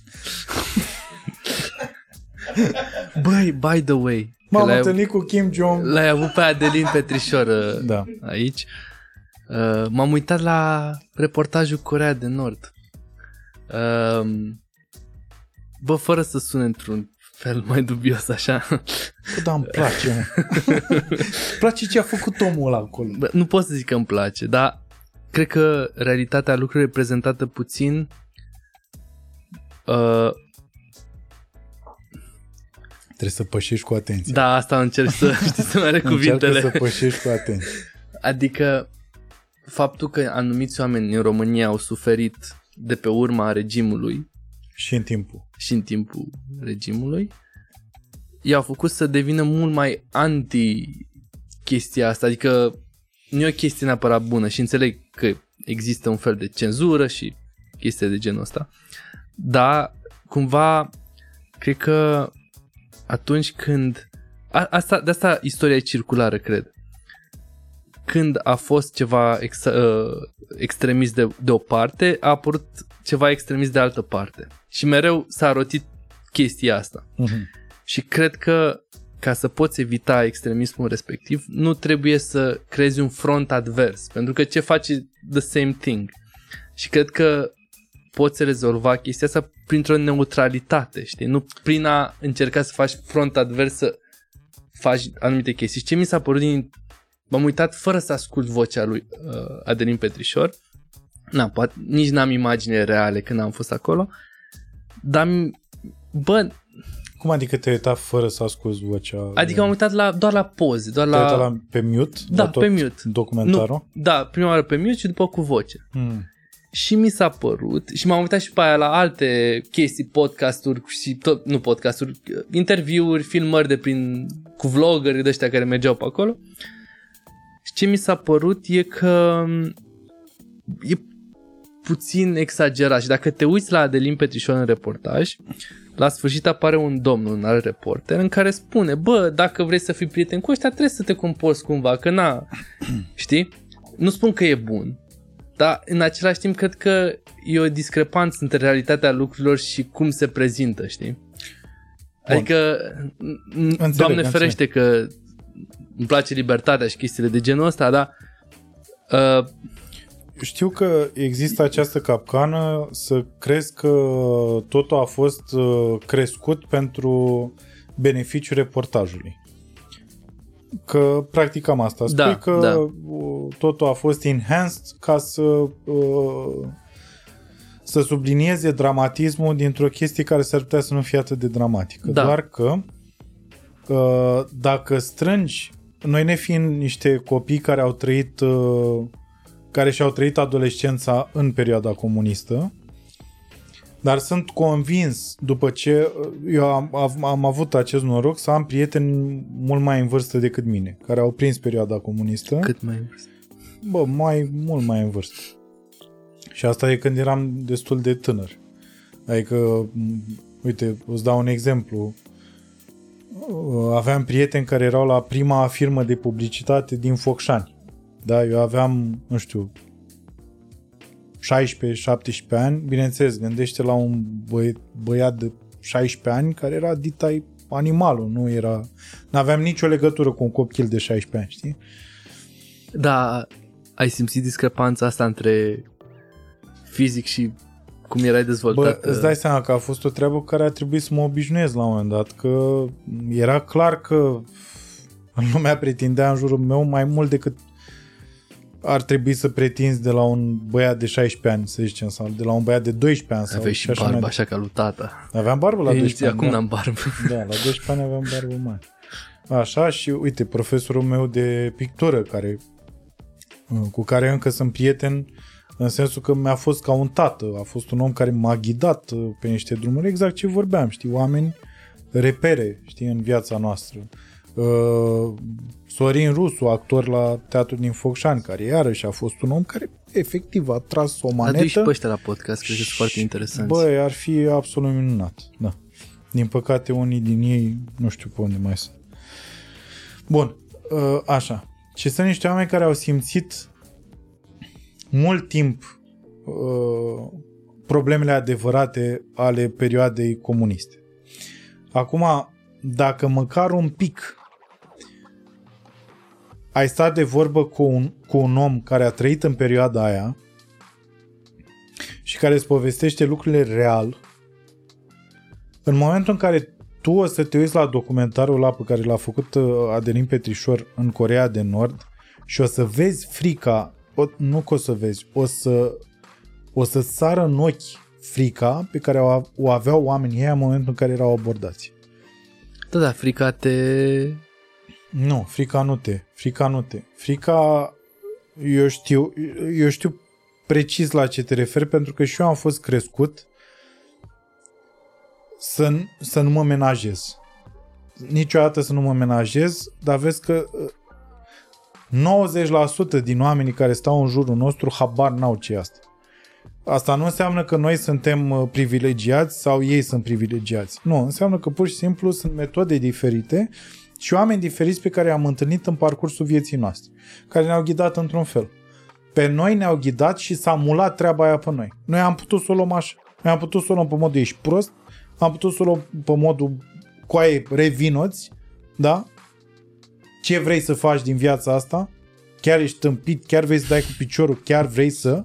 Uite-te la tine că ți se schimbă comportamentul doar amintindu-ți cum erau Da, niște mi-aduc oameni. aminte când spunea nu e nicio problemă dacă nu vrei să mergi la școală, că poți să mergi cu oile pe câmp. Exact, exact. Tata mi-a zis înainte să dau bacul, mi-a zis că o să ajung gunoier. Asta, așa sunt niște oameni care au, așa au crescut ei. Tata a Asta- făcut liceu militar. Vezi? E, e normal în momentul ăsta să, să p- privim lucrurile diferit. Dar overall, așa, în the big picture, nu poți nu poți să duci o lipsă de empatie pentru oamenii ăia care trăiesc niște drame Corect, zilnice. nu, nu spun asta. Știi? Da, corect. Și la asta se rezumă tot. Deci, frica, frica femeii, exact ce am zis la, la podcastul ăla, frica femeii care era cu copilul, deci femeia aia se gândea că a doua zi dimineață ea o să fie sculată, ridicată din pat, da? Și o să stea la închisoare sau o să fie omorâtă. Și copilul Da, ăla așa e. Așa e. Asta așa sunt. nu ai nicio, deci nu există nicio justificare pentru genul ăsta de regim. Niciuna corect. în lumea asta nu nimic nu justifică genul ăsta de regim. Nimic nu justifică poziția unui tiran de genul ăsta și nimic nu justifică foametea și așa mai departe. Da, corect, corect. De asta spun, eu înțeleg perfect ce spui, înțeleg că nu te refereai la, la, la, Eu, eu încerc să mă... la profunzimea aspectului, N- ci pur și simplu la... și știu că uh, cel mai probabil la asta te referi la ceva uh, ce românește vorbind lipsește ca structură. Eu încercam să fac, uh, să generalizez cumva o filozofie despre a combate un, o chestie, știi, să faci con, un fel de front uh, advers. Bun. Știi, uite, de exemplu, despre chestia asta cu feminismul, eu cred în egalitate, știi? Chiar mi se pare foarte ok. Dar știi să faci un... A sunat exact o, ca o chestie care vine de la un om care nu crede în nu, egalitate. nu, Ai făcut așa. Mm. Eu cred în egalitate, adică e foarte, nu știu, ok. nu, Glumesc, glumesc, glumesc. chiar nu, mi se pare glumesc, gata, normal. nu, nu, nu, că te, te, îmi dau seama că, ok, gata. Mm. Nu, chiar am glumit, chiar am glumit. Dar după, asta vreau să spun că și tu ai făcut da, o glumă, nu mai știu, o glumă de genul ăsta într-un uh, show de-al tău, că ai spus, bă, că femeile, ai, de, că, că bărbații devin femei, dar și femeile devin bărbați, știi? Uh-huh. Și asta spun că, ok, bărbații nu s-au comportat ok și cumva a existat o lipsă de egalitate între sexe, dar în același timp, acum, știi, femeile se revoltă și devin, știi, mai... Și nu știu dacă e Iar neapărat trebuie, ok. să, trebuie să pășești cu grijă aici. Da, da, da, adică Pentru că asta e chestia, vezi? E exact, e fix același lucru, iartă-mă că te întreb. e o linie foarte fină așa între... Da, iartă-mă că te-am, te-am întrerupt. E fix același lucru. E vorba de, de a, e exact ca și cum ai spune că evreii prea pretind multe lucruri după atâta timp în care na, au pățit, o, într-adevăr a fost o tragedie, dar e ca și cum mai zice, bă, dar bun, am înțeles, Dar a nu fost trebuie o tragedie. reacționat cu agresivitate. Asta, e, asta vreau să spun, de fapt, în toate chestiile astea. Trebuie acționat cu cap, cumva, știi? Înțeleg, doar Cu că... neutralitate, că asta e de fapt și despre asta cred că e vorba. Doar că în documentarul respectiv tu gândește că veneai în România cu el. Unul la mână. Doi la mână, el nu influența cu absolut nimic viața din Corea de Nord. Adică tu, tu nu începeai un, uh, un, un fight fire with fire atunci. Făcând documentarul respectiv. Pentru că nici nu... Așa, și uh, revenind că aici voiam să, să iarăși să subliniez ultimul lucru. În Nu, momentul în documentarul a fost excelent, dar chiar... nu, nu vorbim de, de, de calitatea documentarului, vorbim de percepția pe care o ai în momentul în care îl vezi. Și uh, m- în momentul în care a fost discuția cu tipul ăla de la BBC sau nu mai știu de unde, nu, era din America de fapt, la sfârșit, reporter, nu? La, la sfârșit. A spus Adelin o chestie în podcast cu care sunt de acord. Omul ăla nu a cunoscut în viața lui genul ăla de opresiune. El nu știe despre ce e vorba. Denis Rodman de asta a mers în Corea de Nord și avea senzația la un moment dat Like că totul e ok. Drip. Exact. Pentru că el a trăit o viață în libertate. În libertate.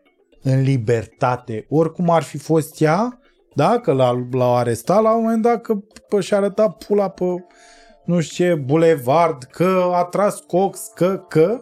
El a trăit în libertate. E normal în momentul în care ăla e background-ul tău, când vezi sute de mii de oameni care au uh, portretul tău, orgoliul tău va fi atins.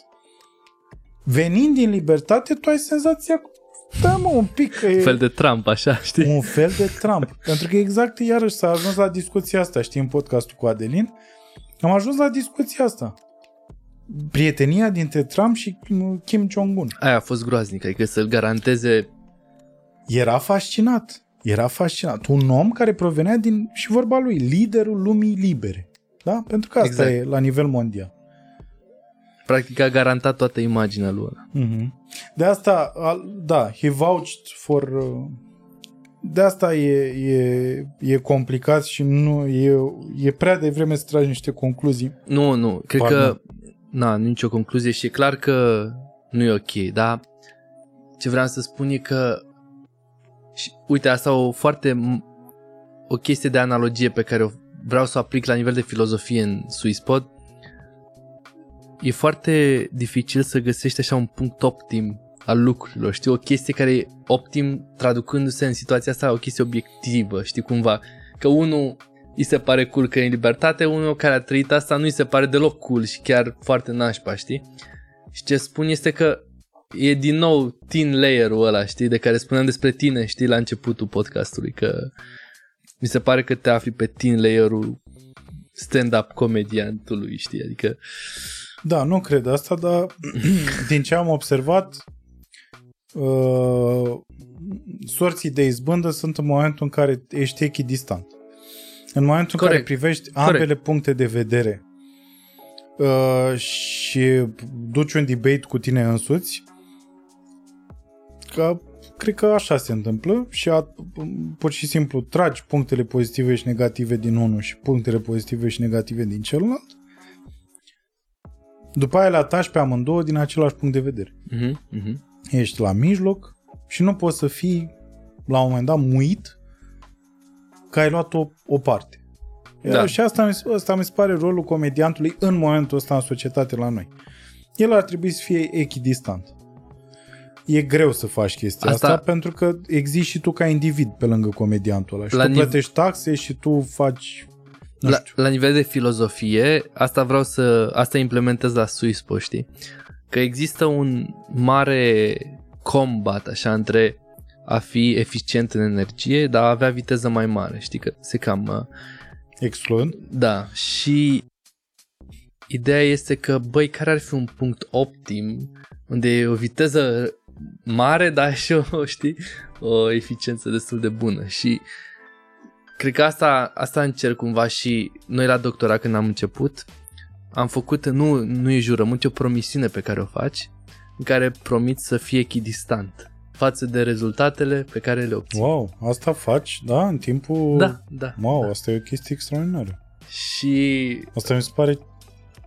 Wow. Și de asta eu promițând chestia asta și venind cu gândirea asta, încerc să văd Asta e un soi de jurământul lui Hipocrate, așa e foarte... Da. Nu, nu mă așteptam să... trebuie să fie o De fapt, sunt chestie... idiot, că există, la oameni de știință există un soi de jurământ al lui Hipocrate. Da, și nu e jurământ, că nu zici că juri, știi cum în era pe sensul Biblie, că, știi? Da, da, da. Dar, E o uh, promisiune pe care o trebuie să o ții. da, exact. Și de asta încerc să văd lucrurile prin prisma promisiunii pe care am făcut-o, știi? În chestia respectivă și așa, asta vreau să implementez și în uh, Suispo la nivel de echipă. Și dacă uh, te uiți la membrii echipei Suispot, de la început am spus, bă, nu există leere, că eu sunt CEO și cofondator, că sunt main shareholder și chestii de genul ăsta, știi? Tot. Mai spune, mai spune niște termeni. mai spune niște titluri.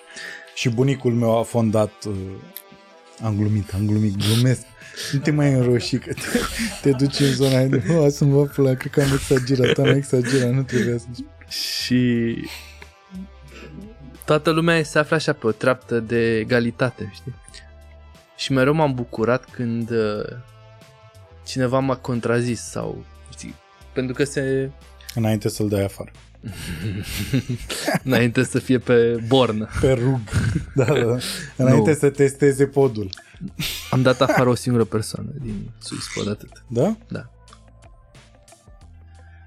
A meritat? Da. Și nu, uh, în, de, în general, la decizii de-astea așa de majore, uh, consult pe toată lumea și a fost 100% că așa trebuie să fie.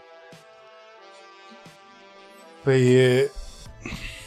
Dacă într-un business mic de genul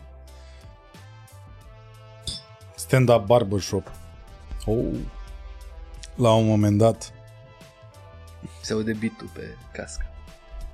la un moment dat trebuie să iei decizii în astea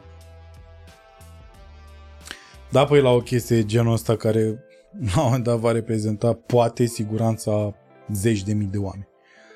Adică clar trebuie să iei la un moment dat decizii de genul ăsta radicale.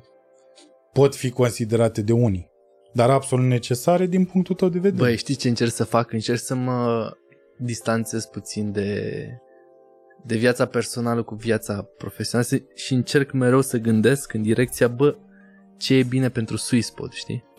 Adică, chiar dacă personal n-aș, n-aș da pe nimeni afară, știi? Că nu-i stilul meu personal. Mm. Știi, mereu cumva îmi iau cealaltă fațetă, știi, și îmi zic, băi, ia stai puțin, că ăsta e, ăsta e obiectivul. Știi care e obiectivul? Să fie bine la SwissPod. Dacă ăsta e obiectivul, așa voi, uh, voi face. Unde rămăsesem cu povestea aia, că am uitat? Așa. Rămăsesem La în discuția cu cort. în cort. Nu știu ce îmi vine în cap colegul tău uh, de stand-up când zici cort. Uh, Cortea. cort. nu știu de ce mi-a venit asta în cap acum. Este chiar Nu-l cunosc. finul meu. Fiind. Da. Noi suntem... uh, Nașul mare. Da, da, noi suntem prieteni din, uh, din primul an de facultate. Practic se, împline, se împlinesc anul ăsta da, 16 ani. Uh, De când am început să creștem împreună, știi? Ce drăguț. Da, e foarte frumos. E, adică sunt binecuvântat din, punct, din multe puncte de vedere, dar asta e unul dintre ele, știi? Că rar ajungi la o relație în asta cu colegi pe care i-ai avut în facultate. Bine, noi am fost o gașcă mare și încă mai avem o Ah, relație. știi de la ce a început discuția asta? De ce eram privit eu dubios în facultate? Și n-am răspuns la întrebarea asta. Da, Deci eram un tocilar sinistru. Stai să încheiem pe asta. Așa. și nu dădeam la nimeni să copieze. Și la un moment dat profesorii m-au știut și treaba m-au, ta. m-au pus la... mă așteptau băieții la ieșire.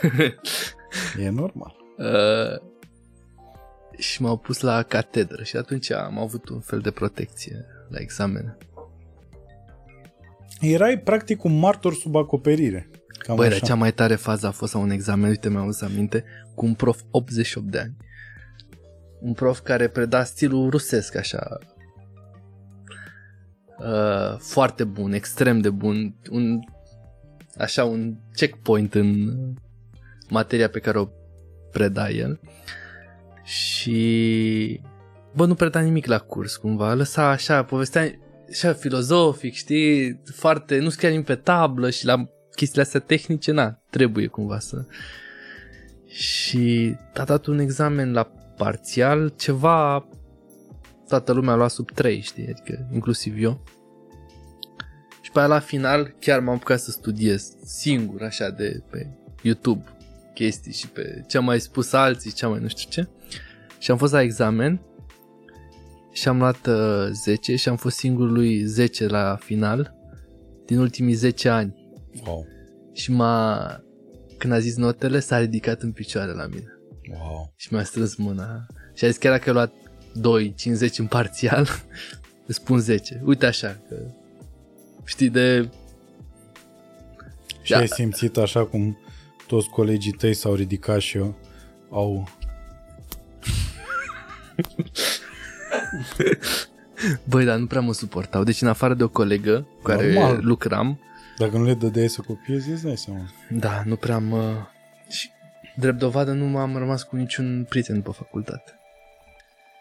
Nici măcar cu cel uh, din cameră? Băi, stai... Ah, culmea, măi, stai puțin, că e o povestire foarte tare cu cel din cameră. Ne-am tot bătut, ne-am tot bătut. El s-a dus la facultate la master în Zurich, eu în Lausanne. Și în general partea francofonă cu partea nemțească se cam Mm. în Elveția. Și el a fost la echipa de Hyperloop, care a pierdut nici măcar top 10 în competiția aia din Zurich. Și noi care câștigaserăm. Și eram invitați la ambasada Elveției în state pentru un party, ambele echipe. Inclusiv la ambasada Elveției în state ne-am certat și ne-am contrariat. Deci s-a dus așa, știi, s-a dus o... Erați singurii doi români de acolo? Uh, da. Dar a fost o chestie, dar la sfârșit am zis, bă, hai să o lăsăm, știi, hai, gata, până aici, știi, aici, știi, în Beverly Hills, aici o lăsăm așa, știi, și am lăsat-o, în fine, a fost, by the way, despre amintirea asta, a fost o chestie foarte tare, că a fost un party acolo și cu ambasadorul elvețian, a fost un party de ceva, Poți să spui, să știi. Că nu cred că mai e. e în Nigeria acum, E, bă, am mai vorbit cu el. Nu se uită la... Nu, și nu înțelege. Foarte, foarte cool așa. Hai să nu ne ducem în zona asta. Bun. Și? După și, ce ați lăsat-o, Așa, ne-am împăcat, în fine, că vorbeam despre cort, stai să ne întoarcem la cort. uh-huh. Așa, și am, vo- am avut o discuție cu Ilan despre chestia asta, despre Hyperloop, cum trebuie să fie implementat și chestiile de genul ăsta. Și um, um, am avut cumva niște discuții fix pe business planul ăsta pe care îl avem noi de vehicule, știi, din experiența lui de la Tesla. Și a fost, uh, am avut niște discuții despre cum ar trebui să arate chestiile astea și m-am întors în Elveția și am creat SwissPod. Uh, fără niciun fel de business plan, fără, pur și simplu am să fac un startup pe chestia asta pentru că după atâtea, uh, să spun așa, concursuri câștigate, să zic, uh, am zis că trebuie să existe o continuitate a acestui lucru și prin doctorat științific, că fac un uh, doctorat în Hyperloop, cred că sunt singurul, cred că nu face nimeni în lumea asta doctorat în Hyperloop. Și uh, uh, partea de business care este SwissPot și ușor, ușor am început. Și acum uh, am, uh, am făcut echipa asta cu prima oară cu un asociat, cu Cyril, care este elvețian și am pornit cu el tot, toată chestia asta, care a fost în povestea asta din Elveția un lead de ăsta foarte bun și așa, foarte riguros, uh, Swiss style așa. Și ușor, ușor am crescut, am făcut tehnologii, patente, am adus oameni și uite, spun, de exemplu, tipul ăsta, uh, unul dintre cei mai buni tipi pe care avem, uite, unul altul, uh, Dario, uh, este un cubanez care a făcut facultate la Moscova. Și e, băi, deci și cum îi aliniază și cum, din punct de vedere tehnic și, adică are așa o chestie în, în el, uh, după care um, uh, a fost tipul ăsta de la CERN, care a avut niște sclipiri foarte bune, în care, cu care am descoperit propulsia asta la care lucrăm momentan și a fost foarte a fost the right person in the right moment, știi? Again, și ăsta a fost exact, știi, a fost continuitatea asta de oameni pe care i-am întâlnit la momentul potrivit. Și, de exemplu, a fost un investitor anul trecut, uh, chiar era așa super la limită totul și a apărut un investitor de ăsta care a, a salvat cumva situația, știi? Deci, na, nu știu. Dar Elon Musk nu a fost investitor în uh, SwissPod? Nu, nu. Elon Musk nu, nu investește în general. Deci după ce ați, voi după ce ați câștigat uh, cu SwissPod-ul, uh, uh, stai, deci voi până la urmă, până la final ați câștigat ce cu SwissPod-ul? Hai să o luăm așa. Uh, păi, ideea e că SwissPod a venit din ideea asta pe care am făcut-o din universitate, știi, în Elveția, Da. după ce trecusem prin chestia prin, din state. Da. Și acum, uh, ideea e că am făcut un parteneriat cu universitatea din uh, unde sunt eu, care participasem la început uh, la acest concurs și am făcut un uh, joint venture cu ei și cu al- alte universități de acolo din Elveția să creăm o infrastructură circulară care e în construcție astfel încât să testăm soluții de propulsie pentru distanțe lungi și viteze mari, că asta e problema Hyperloop-ului. Uh, pentru că există, de exemplu, cei de la Virgin, fără să, Doamne ferește, să-i critic cumva pentru că sunt fel de parteneri de-ai noștri, ei au testat niște soluții pe 300 de metri, 500 de metri, dar problema nu e să faci un vehicul care se mișcă, știi? Au mai și anunțat că au pus niște oameni, știi, dar n-are relevanță, pentru că pericolul și Că au pus niște oameni în... uh, într-o În test? capsulă, da, dar nu a fost nimic, tot a fost presurizat, fără vid, fără, știi, adică a fost o, o lovitură foarte bună de marketing. presurizat, dar fără vid. presurizat, fără vid. Adică tubul ăla nu era la presiunea care era în uh, mediul exterior, știi? Am înțeles. Nu era pumped down. Deci uh, podul era presurizat, tunelul nu. Nu, am, amândouă erau presurizate. A, amândouă erau Da, presurizate. a fost doar un, o lovitură foarte bună de marketing, care Mhm. mm. i-au anunțat că au pus primul oameni pe Hyperloop, știi? Dar, na, cine știe și în domeniu, știe că it's just marketing. Mhm. Um, și acum facem uh, acest test, practic o infrastructură circulară în care rotim capsula aia la distanțe infinite cumva. știi? Infinite. Deci ca la CERN, practic, e un soi de... de, de da, e un cerc efectiv în care se învârte capsula respectivă, nu? Da, da. Și Bun. uh, comportamentul propulsiei atunci se vede pentru distanțe foarte lungi. Și pe ce distanță? Care e cea mai lungă distanță pe care a fost testată capsula? Uh, a noastră sau în general în A voastră, industrie? a voastră. Pe acum ideea e că o construim, nu am testat Ah, încă. acum au construit, Da, ok. da. Mhm. În același timp, uh, uh, am- Iartă-mă, de asta te-am întrebat pentru că eu știam că au uh, fost cel testate mai... la Elon, știi? Păi în, da, uh, dar cel mai lung tunel pe care îl aveau ei era de 500 de metri.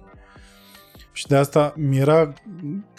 Adică nu, nu știam ce să cred în momentul în care testezi o capsulă pe doar 500 de metri, știi?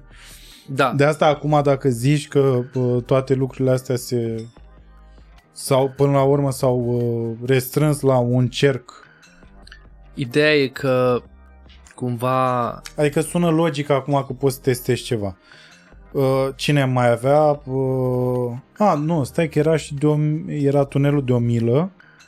Da, era la Elon Musk, da, și ăla de 500 de metri cine îl avea? Virgin Hyperloop. Virgin. Al Ah, lui Richard ok, Branson. Scuze, l-am Ideea, ideea e că tunelul, uh, tubul lui Elon Musk încurcat. Tu bună. uh, nu avea un diametru care era full scale. Mm-hmm. Există o limitare între capsulă. Deci, uh, ratio dintre, uh, raportul dintre aria suprafeței capsulei și aria suprafeței tun, uh, tubului trebuie să fie la o valoare astfel încât viteza maximă pe care o poți atinge să fie de una pe care o impui tu uh, și chestia asta se cheamă limita Cantroviț, în fine. Uh, și De ce ai râs? De ce te-ai uitat la mine ca la un prost așa și ai limita care... În fine. N-are mă cum să știu. mă. Eu știu foarte bine limita... Cantroviț. Așa. Și scuze. ideea e că um, diametrul tubului uh, lui Elon Musk fiind foarte mic, nu puteai să faci o capsulă foarte scalabilă pentru că erai limitat în viteza asta, știi? E același tub prin care l-a dus pe Jay Leno cu Tesla? Nu, ăla e un tunel. Ăla e un tunel. Ok. Da, și era presurizat. Mhm. Adică nu avea nicio treabă cu Hyperloop. Mhm. E, știi, cei care sunt în domeniu sunt, adică toată lumea, dacă te uiți pe Instagram sau spune că Elon Musk, Elon Musk face Hyperloop, dar n- n-are nicio legătură, știi, poate po- poți să spui că Richard Branson face Hyperloop, știi. Doar el a investit într-o platformă de testare în care a lăsat startup-uri și idei, știi, să se lanseze. Asta a fost pentru mine SpaceX și sau Elon Musk, o, o, lam- o rampă de lansare, un fel de... Da, dar până la urmă e o metodă de a împinge lucrurile înainte. Da, da, corect. Și cred că e cea mai, cel mai valoros lucru pe care îl poți obține la început tu, de exemplu, sau alții în postura ta, știi? Uh, și faptul că sunt oameni dispuși să facă chestia asta e... Da, a investit Despre asta e foarte vorba mulți bani în, în, chestia în viitor, aia. Da. Adică înțeleg că pentru că m, până la urmă ce ține de Elon Musk e și foarte mult marketing. Dovadă că și Hyperloop-ul este uh, este atribuit Da, Da, da, da. Dar ideea e că l-a spus asta prin 2013-2014 despre... Da, acum bine, nu vreau să pară, știi, că România a făcut chestia asta sau... Dar în 70 există poze prin care Henry Coandă făcea niște teste de genul ăsta de transport prin tuvidat. În același timp, tot prin 70, nu știu exact timeline-ul și cronologia, în Elveția a fost o companie care s-a chemat Swiss Metro, în care făceau, tot așa testau niște, niște chestii uh, de Hyperloop. Ce a făcut Elon Musk a venit și a spus, bă, look, știi, there is something cool here. Păi da, exact ce am și-a amintit că Da. există această metodă. Da, dar nu a fost nimic o chestie inovatoare la nivel macro. Bă, e, cred că e inovatoare pentru că în contextul în care uh, metoda noastră de a ne deplasa e aceeași de ani de zile, Bă, asta e o chestie foarte bună pe care noi o folosim în pitch deck-ul nostru, în uh, prezentările noastre, în care sp- aruncăm așa un fel de challenge către investitori, știi că spunem, bă, nu a, în, în ultimul secol nu s-a inventat niciun uh, mod de transport care e nou, știi? Vreți să faceți schimbarea asta, știi? Adică e o, e o chestie foarte da, dar e logică, probabil de asta și funcționează. Da, Că da, da, despre asta e vorba în viitor, până Da. la urmă. Și ne-am dat seama cu toții, probabil în ultimii 20 de ani, că trebuie să ne concentrăm din ce în ce mai mult pe ce înseamnă viitor. Și să lăsăm un pic uh, uh, luptele pierdute, Mhm. mă refer ca omenire, știi? Și să ne concentrăm pe ce înseamnă viitorul, cu riscurile pe care le implică viitorul. da, Că probabil de aici și pleacă, știi, asta cu inteligența artificială, despre care aș vrea să-mi spui părerea ta. Uh, Teama asta, știi, de vaccinuri, deși noi mâncăm parizer în care nu nu știm ce e. Uh, și nu, asta nu e, deci nici măcar nu e o glumă de Facebook, e for real, adică în momentul în care ți iei o telemea de nu știu unde căcat și o pui lângă niște roșii care nu știi unde au fost crescute, ar trebui să-ți dai seama că vaccinul ăla ar merita mai multă încredere, nu știu cum să zic. Într-adevăr a fost creat într-un timp scurt, într-adevăr există erori umane. sunt întrebări. Sunt întrebări, sunt niște riscuri. Dar pe de altă parte, riscurile s-ar putea să, să fie un căcat comparativ cu beneficiile. Da, Și asta corect. trebuie să cântărești. În momentul Corect. în care te duci la piață să iei roșii, comparativ cu a te duce la supermarket, Băi, cred că, referitor la întrebare, cred că AI-ul, uh, inteligența artificială, uh, e bună, dar trebuie tot, again, știți, să fie folosită cum trebuie, știi? Des, povesteam despre launcherul ăsta de rachete, știi, de care spuneam la început. Um, dacă îl folosești prost, poate să fie ceva catastrofic, știi? Adică... Dar hai să spunem că ești un evil genius așa, care un evil genius, un evil dictator care pune mâna pe tehnologia asta pe care o dezvoltați voi acum. Ce poate să facă el mai exact? Ce face cu racheta aia? Poate să ajungă dintr-un punct al lumii în alt punct super rapid, unul la mână, poate nu? să ra- ra- lanseze bombe. Pe asta zic, o rachetă nucleară poate să ajungă dintr-un punct al lumii în alt Da. punct al lumii, mult mai, în primul rând că poate să ajungă, Da. Și în al doilea rând, mult mai ieftin. mai ieftin și super rapid. Da, Da. Din Da, păcate. e ciudat, da. E ciudat. Chestia asta e... De asta ziceam în pula mea, ai grijă cu ce, ce spui la telefon și ce... ce e, nu, dar serios, e, Dar e o știi chestie... că, fii atent, eu naivitatea mea, nici nu măcar nu m-am gândit la chestia asta, dar a venit CEO-ul meu, Operations Officer, în care mi-a zis ce ai face dacă ar veni unul și te-ar plăti să dai tehnologia asta pentru a folosi-o în... Și că omul era foarte moral, dar eu, în naivitatea mea, nici măcar nu m-am gândit la așa ceva, știi? Adică a fost o întrebare în care m-a șocat așa, am rămas... Știi, și m-a făcut să mă gândesc cumva. Iarăși, e o chestie cu care mă identific și eu sunt un om foarte naiv. Uh, La un moment dat am spus din cauza părinților mei, dar după aia mi-am dat seama că datorită părinților mei. Pentru că naivitatea e o calitate pe care nu prea o mai vezi la oameni așa. Tocmai pentru că ești, uh, adică treci prin multe momente și alea te întăresc și uh, îți faci tot felul de scuturi și devii mult mai inteligent decât ești tu de fapt. Dar mi-am dat seama că atu principal al unui om care posedă această calitate de când se, se naște este această naivitate, știi? Doar că sunt anumiți oameni care pot profita de ea în câteva secunde. Adică fără să-ți dai seama, ăia se pot pișa pe tine. Și cred că mai ales în... Bine, Doamne ferește să acum să fii invitatul meu și eu să, să, să, să, să, să te, să-ți dau sfaturi, să, să spun povețe. În niciun caz nu-mi permit așa De ce ceva. nu? Putem nu, învăța de la da, oricine. Da, nu, nu, nu, nu, nu e cazul. Pur și simplu mă gândesc așa, ca outsider, că ar trebui să ai foarte mare grijă la, la treburile astea. Că n-ai de unde să știi Adică sunt atât de multe cazuri în lumea asta pe care pe, pe alea nu le luăm ca pe niște conspirații. Adică alea care chiar sunt, alea când, când e unul otrăvit în pula mea de nicăieri, când unul pică de la etajul 9 de nicăieri, așa, la alea suntem Na, a picat omul. Na, a băut mai multă cafea. Na, nu știu ce. Nu cu alea, alea, știi? Adică acolo ar trebui să ne îndreptăm un pic atenția. Nu știu dacă am rezolvat ceva că facem chestia asta. Dar măcar am fi cu toții, plecăm de la un același nivel, așa, știi? În loc să spui că Bill Gates are scopul ăsta, domnule, după ce e cel mai, a fost cel mai bogat om din lume, s-a gândit el să omoare bătrâni de pretutindeni, făcând un virus în laboratorul din Bă, nu știu, nu prea cred în conspirații, sincer. Dar în același timp mă cer să mă protejez. uh, În, în care crezi, pentru că uite, era, era și chestia aia cu adică cei mai nici bogați... să citesc uh, tot felul de pagini de web în care Doamne fac ferește. legături uh, No. cu reptilieni și... Nu, nu, nu. Nu mă, nu mă refeream la asta și nu mă refeream să te duci on the dark side of the web unde găsești cele mai sinistre căcaturi.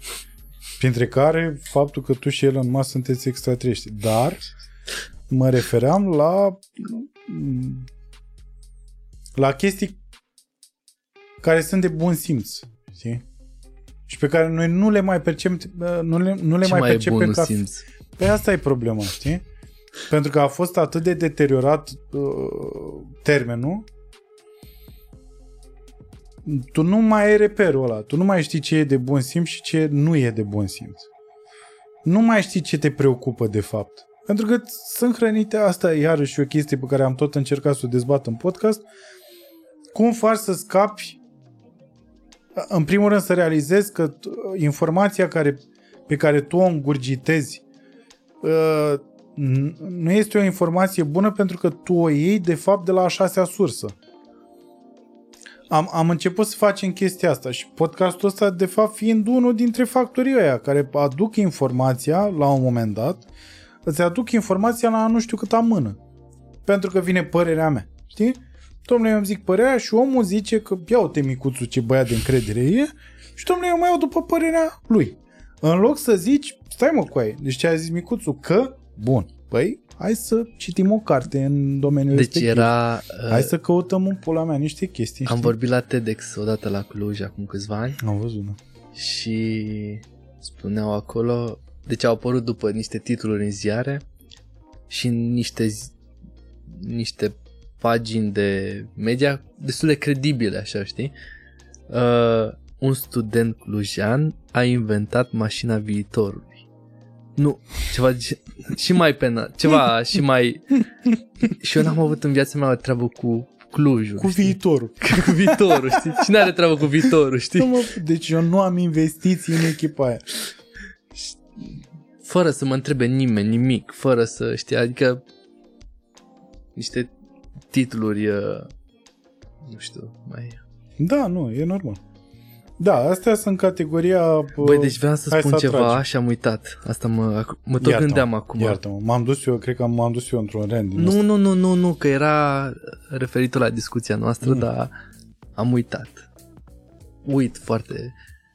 Deci, am, a, mai e și problema asta. Când fac paranteză Uit. la, la para, exact. Densitatea gândurilor pe neuron pătrat Ma, în, mi-ai dat greu. în uh, Așa, Metru egal cub. cu minus... Calculează acum, nu te enerva. Calculează, că ne-a dat omul problema. Deci se schimbă foarte mult gândurile și când fac paranteză la paranteză, practic fac paranteză la paranteză că mi-e frică să nu uit ce am gândit. Că software-ul meu funcționează mult mai repede decât hardware-ul meu, știi, decât limba. Cred că am înțeles ce spui. Dar mie tot mi-e poftă de pâine. Pită. Bă, pită. Adevărul e că pită sună mult mai atrăgător decât pâine. Știi că și în alte limbi se spune pită. Cred că în Israel se spune pită. Știi ceva? Israelul s-a vaccinat primul. Pe calea per- pierzanii. Da. Uh, bun.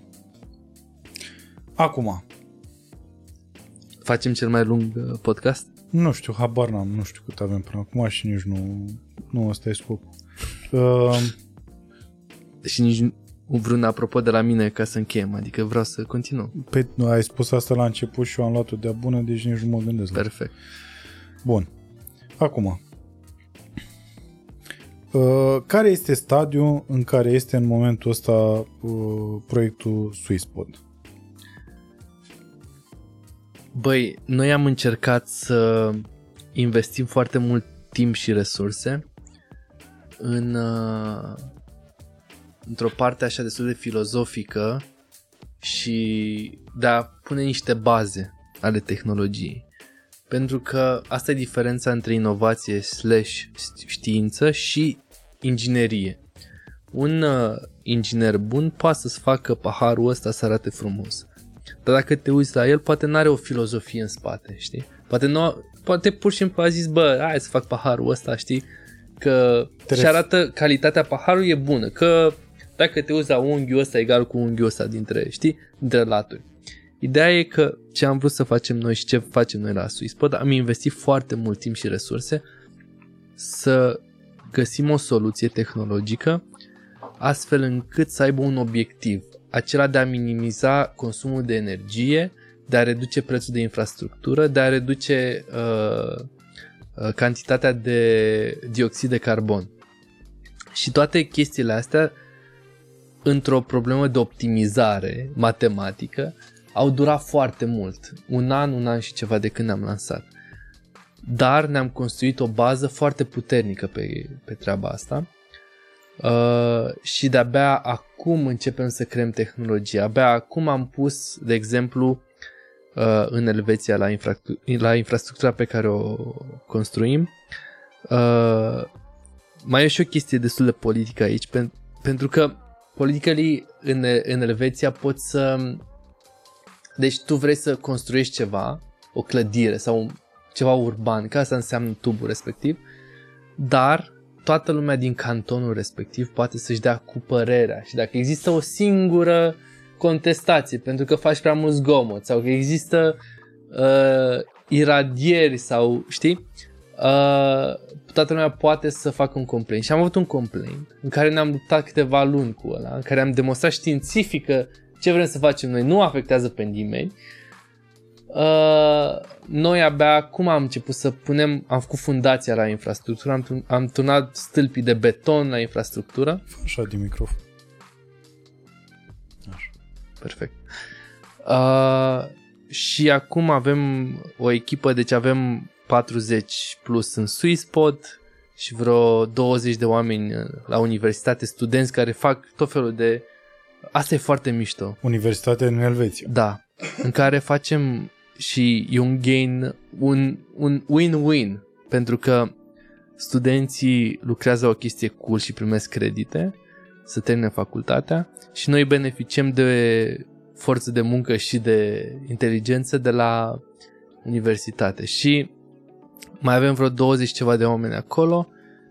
Deci în total suntem în jur de 70 uh, momentan. Și echipa din România? Și echipa din România uh, este CEO-ul nostru plus uh, încă vreo doi care ar putea să ne, să ne ajute. Nu sunt foarte mulți în uh, România. Tu nu ești CEO la... Nu, COO Ah, scuze, scuze. Operations. Um, uh, și E o chestie delegată de tine, ce anume? echipa din România. Băi, uh, e un tip uh, foarte bun pe care uh, care am vorbit foarte mult timp înainte și mi-a spus, bă, vreau să fac cumva parte din proiectul ăsta și cred că e foarte important să uh, spun despre chestia asta pentru că e un tip care chiar face lucrurile să funcționeze în uh, Swisspot. Și un tip care, deci am avut, nu știu, am dat un contract să fie uh, review de avocat și în același timp de tipul respectiv Vlad. Uh, în același timp mi-am dat să facă ceva pe partea tehnică și l-a, s-a validat prin uh, un om care lucrează la Air, care a lucrat la Airbus uh, și a spus că a făcut o treabă excelentă, deci tipul ăsta înțelege foarte bine piesele de puzzle din businessul ăsta. Și prin tipul ăsta am reușit să facem multe chestii și de asta cumva vrem să extindem chestia asta în uh, România. Uh, e, e un tip e și un prieten așa, a devenit și un prieten între timp, că ne petrecem foarte mult timp împreună, chiar dacă doar online, uh, dar nu știu, în fine. Uh, ref- Nu deveni sentimental. referitor la, Sentimental. uh, la infrastructură, am turnat bazele infrastructurii în, uh, în Elveția, Infra- infrastructura, pardon, fiind tubul vidat. acest tub care este un cerc. Da? Da. Ok.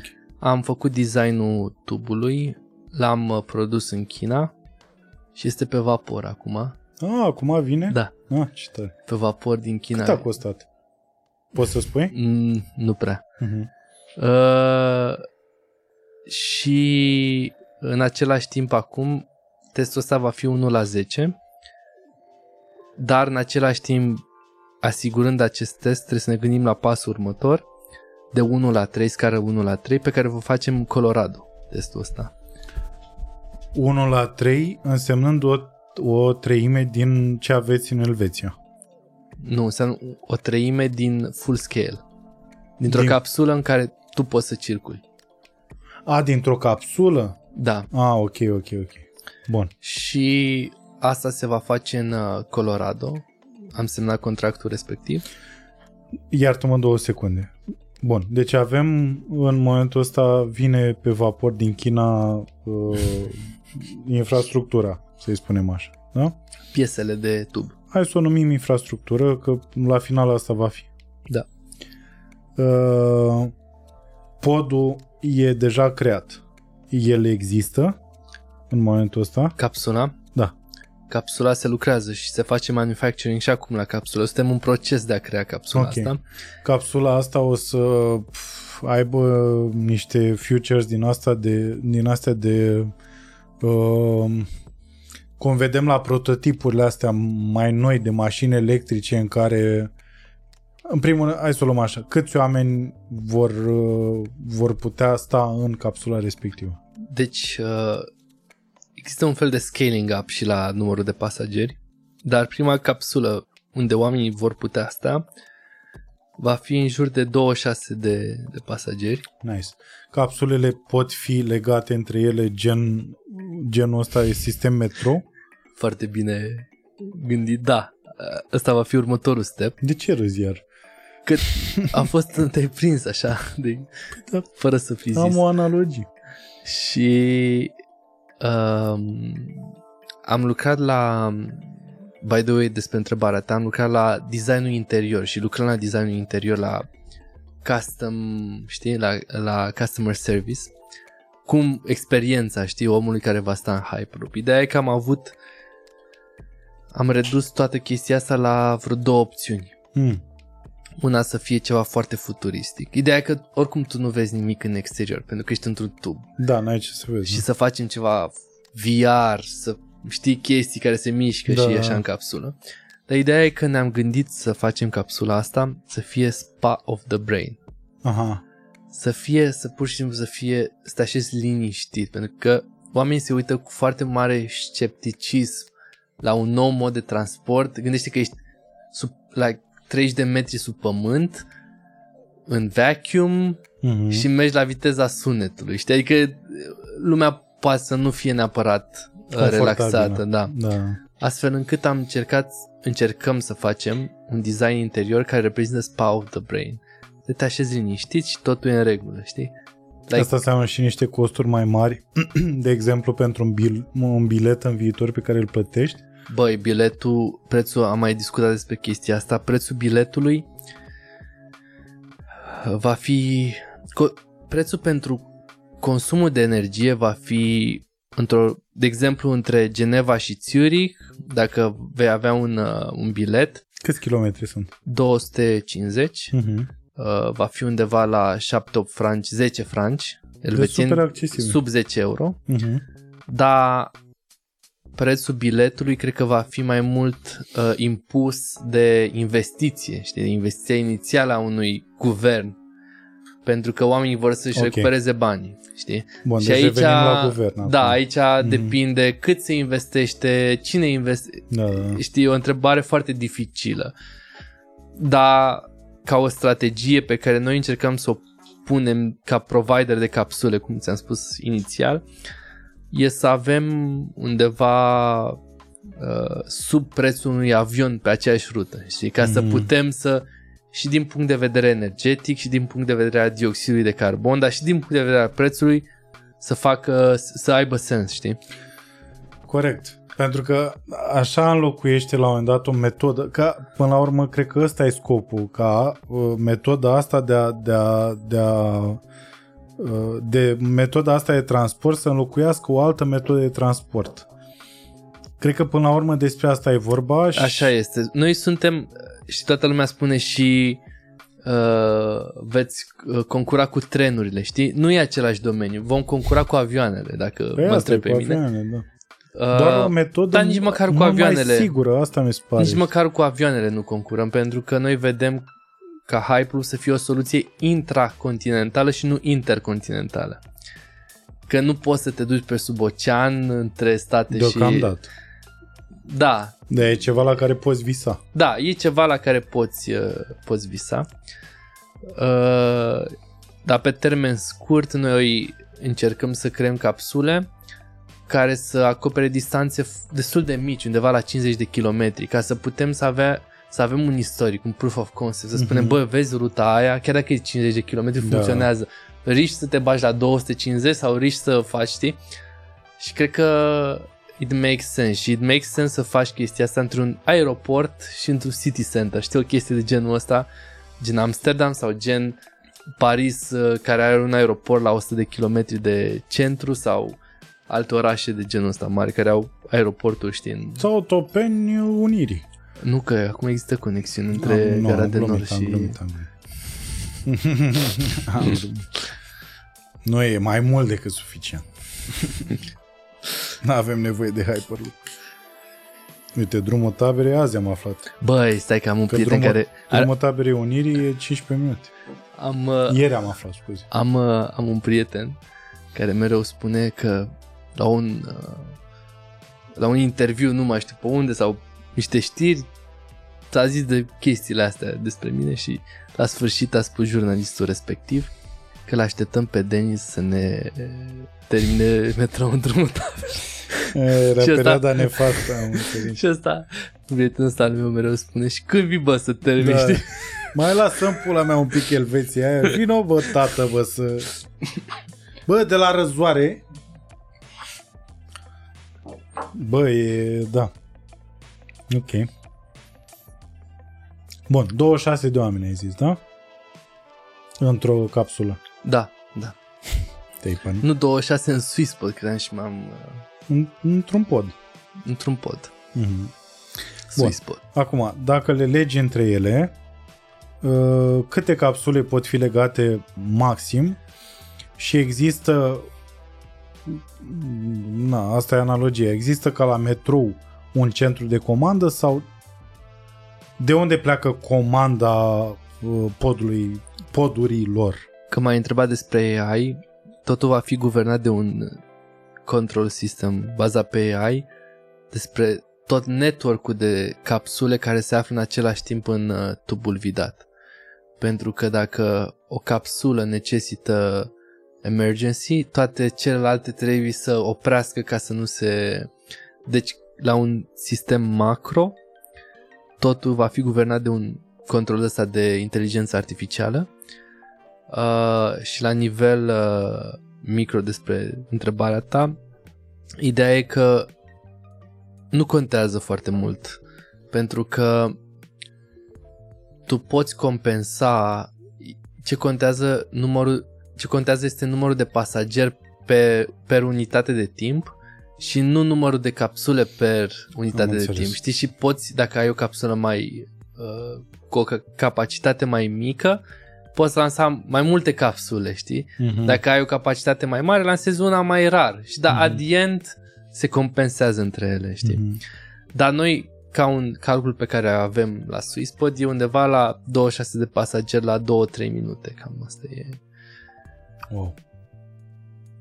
Practic, arunci, știi, da, e, capsule. Mi se pare pe... enorm. Mi se pare enorm. Da, Ca început... la un calcul pe care îl, pe care îl avem noi, demand între Geneva și Zurich e la vreun milion de, loc, de pasageri pe an, 1.400.000 de mii, parcă, ăsta era numărul exact, și noi putem avea 2 milioane 100 de mii. Și practic, wow. mai mult decât atât, chestia asta poate aduce o schimbare socială, pentru că poți să trăiești în Geneva să... Da. Îți dau exemplu ăsta că avem numerele deja calculate. Poți să lucrezi în... Da, aceeași analogie da. se poate face și între LA și San Francisco, mm-hmm. de Mhm, exemplu, mhm. sau între București și Cluj. Poți să stai aici, să te duci să lucrezi acolo și să te întorci sau, știi. Nu știu cum să zic. Mă simt uh, copleșit. Asta e în primul rând. De ce? Bă, pentru că mă simt iar binecuvântat. Eu am avut momente așa în podcastul ăsta că m-am simțit binecuvântat. Multe. Și e unul dintre ele. Și asta fac. Acum mă simt binecuvântat. Mă bucur. Nu știu, nu știu, nu știu ce să zic. Și asta Știi că nu... binecuvântat. Bun. Uh, Revenind. Capsulele vor fi legate într-un fel între ele sau pur și simplu vor merge una după cealaltă? Uh, again, cred că depinde de la operator la operator. Ce vrem să facem noi... Uh, Tehnologia permite da, asta? Da. Ok. Uh, ce vrem să facem noi ca și provider de vehicule de, sau de pods de, de, de Hyperloop, asta, asta vreau eu să envision. Să fie un customer uh, care stă pe site-ul nostru și își face el designul cum vrea el. Propulsie pe tavan, propulsie pe pământ, uh, levitație activă, levitație pasivă, uh, câți pasageri vrea să aibă, care e viteza maximă pe care vrea să o atingă, care e presiunea la care vrea să opereze capsula și să lăsăm asta, de asta am petrecut foarte mult în spatele filozofiei și părții teoretice de la uh, de la SwissPod ca să putem crea o, un sistem de propulsie care poate fi modular și scalabil pentru toate infrastructurile de pe planeta asta. Ăsta e business planul nostru. Deci, Să maximizăm probabilitate de fitting of one capsule in one infrastructure solution. Deci voi nu, Nu, știu cum numai să că... spun pe român. Păi scuze. nu, nu, nu. Deci voi nu numai că faceți acest lucru, ci dați și alternative la treaba asta? Da, vrem să dăm inclusiv parte de uh, cum uh, putem uh, să dăm energie capsule să, capsulei să se, să se miște. Dacă un customer din Japonia vrea să aibă hidrogen și unul din Elveția vrea să aibă baterii, să putem face și asta. Wow. Și lucrăm și pe partea de hid- hidrogen și pe partea de baterii. wow. Asta mi se pare efectiv mind-blowing. Și ca business, Și toată chestia asta vine din sistemul inteligent de propulsie. Pentru că restul, we build on top of that. Și dacă ăla e solid, mamă, e fascinant. Și am avut, chiar vorbeam cu colegii mei, că m, am avut o creștere destul de sustenabilă, așa, adică nu ne-am, chiar dacă am avut ocazia să umflăm chestia asta cumva, să facem o bulă de săpun, Da, am preferat să nu creștem valoarea companiei când nu era cazul. Am vrut să mereu ca să avem growth um, tehnologic, să ne putem baza pe chestia asta, pentru că uh, at the end, dacă nu ai chestia asta, nu poți să duci la infinit așa, știi? da, la un moment dat se sparge bula. Exact. Și noi am vrut să creăm un business sustenabil. Și asta poate fi uh, poate, poate aduce o creștere mai lentă, dar mai sigură, știi? Bă, din contră, mi se pare că o să ducă la o rapiditate a, a creșterii, pentru că știi cum e chestia asta? Se întâmplă în publicitate deseori. În momentul în care tu mergi cu la client, tu mergi cu trei opțiuni, uh, rata ta de câștig se mută de la 30% la 80%. Ceea ce înseamnă că tu poți obține, dacă e să ne ducem în, înapoi în zona asta de sweet spot, ceea ce înseamnă că tu poți câștiga încrederea, de fapt, a clientului, a mult mai multor clienți, de fapt, într-o lună de zile, să spunem, ca perioadă de timp. Și asta înseamnă o progresie rapidă comparativ cu o singură opțiune. Asta e metoda de, de, de, pro, de propulsie, de, da, Capsulă, de propulsie. să Da, spunem, de capsulă. General. Wow. Ideea e că Eu n-am Chestia crezut, asta- domnule, că aveți atâtea coaie. Eu asta voiam să vă spun. Și vreau să vă felicit. mulțumim, Asta vreau. Mulțumim. vreau chiar vreau să vă felicit. mulțumim. E- Chiar mi se pare, pe cuvântul meu de onoare, mi se pare extraordinar. chestia asta poate crea și alte alternative, nu doar partea asta, cum vrei să fie hidrogen sau baterie, ci și de partea de economy class, uh, public transportation, Da. private transportation și pentru că practic creezi pe o bază solidă, știi? Și de asta am, am vrut să investim foarte mult timp și resurse pe treaba asta, ca mai încolo să nu fim nevoiți să facem vreun compromis. Plus că mai încolo, dacă tu poți să crești ce deja ai propus, tu ai auzit de elementul ăsta X. din tabelul Mendeleev care se numește Moscovium? Băi, nu. N-ai auzit? Nu. Bă, a fost o chestie foarte dubioasă vis-a-vis de ce discutam noi mai devreme de de șansă și de predestinat și de uh, simulare. Hai să zicem simulare. Treaba a fost în felul următor. Ai auzit de Bob Lazar? Da. Bun. Bob Lazar, eu, eu țin minte când eram mic, că ajunsese curentul ăsta cred că în perioada Star Trek, pentru că era la TVR cu domnul Mircea Radu. Mironov. Nu, nu, nu. Mi- Domnul Mironov și mai era un domn. În fine, nu mai știu cum îi cheamă.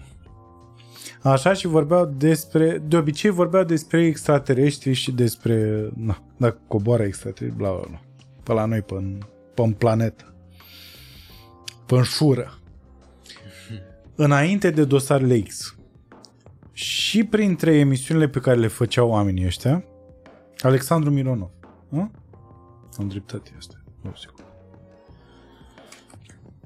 Da, am dreptate. Uh, Dânsul fiind și un scriitor de SF în România. Așa. Și uh, la un moment dat au prezentat câteva secvențe care s-au viralizat în perioada aia între ghilimele în România pentru că era doar televiziunea publică în principiu și cred că abia a apăruse antena și uh, ProTV, ProTV-ul și după aia antena. Așa, niște interviuri cu Bob Lazar în care el spunea că el a fost uh, uh, inginer la Area 51 și toată povestea, dacă știi despre ce e vorba, știi că știi și background-ul ăsta pe care l-a avut. el fiind un om care făcea sisteme de propulsie în curte și după aia a fost luat la Area 51. Bun. Bă, și o chestie care pe mine mă, mă intrigă așa. Eu am aflat în perioada aia de dumnealui și acum a reapărut cu fascinația asta lui Joe Rogan cu extraterestri, știi? Pe care eu uh, nu vreau să o iau în serios, dar nici nu poți să o ignori. Și asta mi se pare, știi? Mai ales că în Pentagonul, că asta e foarte ciudat, știi? După ani de zile, Pentagonul și uh, FBI, nu, CIA-ul, pardon, uh, uh, fac publice niște dosare din astea despre uh, UFO-uri și toată lumea e... Asta e foarte ciudat, știi? A trecut perioada aia. Nu mai e fascinația. Ni se pare totul normal. Deci în momentul în care în sfârșit se recunoaște la nivel mondial că niște nave care nu sunt, n-au nicio proveniență uh, pământeană, au fost pe aici, toată lumea e la modul, na, nu, nu, se întâmplă. Bun. Și ce m-a, intrig- m-a intrigat pe mine la toată treaba asta cu Bob Lazar a fost, na, bun, pe lângă faptul că spui uh, uh, tehnic cum arăta o navă, da? Uh, ai fost înăuntru ei, cum levita și așa mai departe. A fost problema asta cu Moscovium, care la momentul respectiv se numea elementul 162 secunde. Pare că am intrat în modul ăla de, de hacker. și cu gluga așa puțin pe... Da, trebuia să... Bă, am vrut să-mi pun glume. Cum făcea da. Acum am văzut uh, hanoracul tău.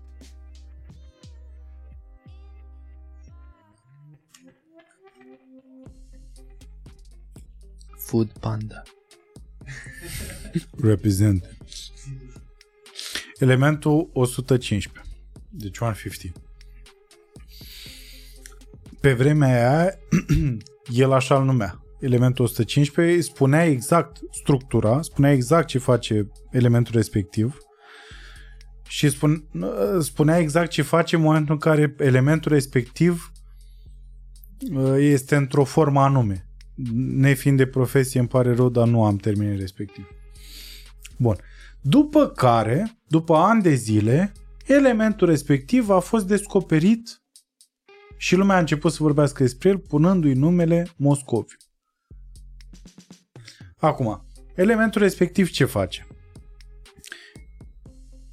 Uh, poate crea o structură care rezonează într-un fel cu câmpul magnetic al Pământului sau cu orice câmp magnetic.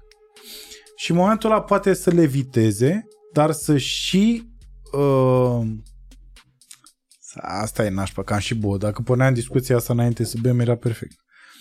Dar care poate să și uh, să gestioneze uh, rapiditatea, distanța pe care o ia de uh, datorită Derivata câmpului. distanței în timp. E ceva ce aș fi spus clar, trebuie fiind. Asta face Moscovium.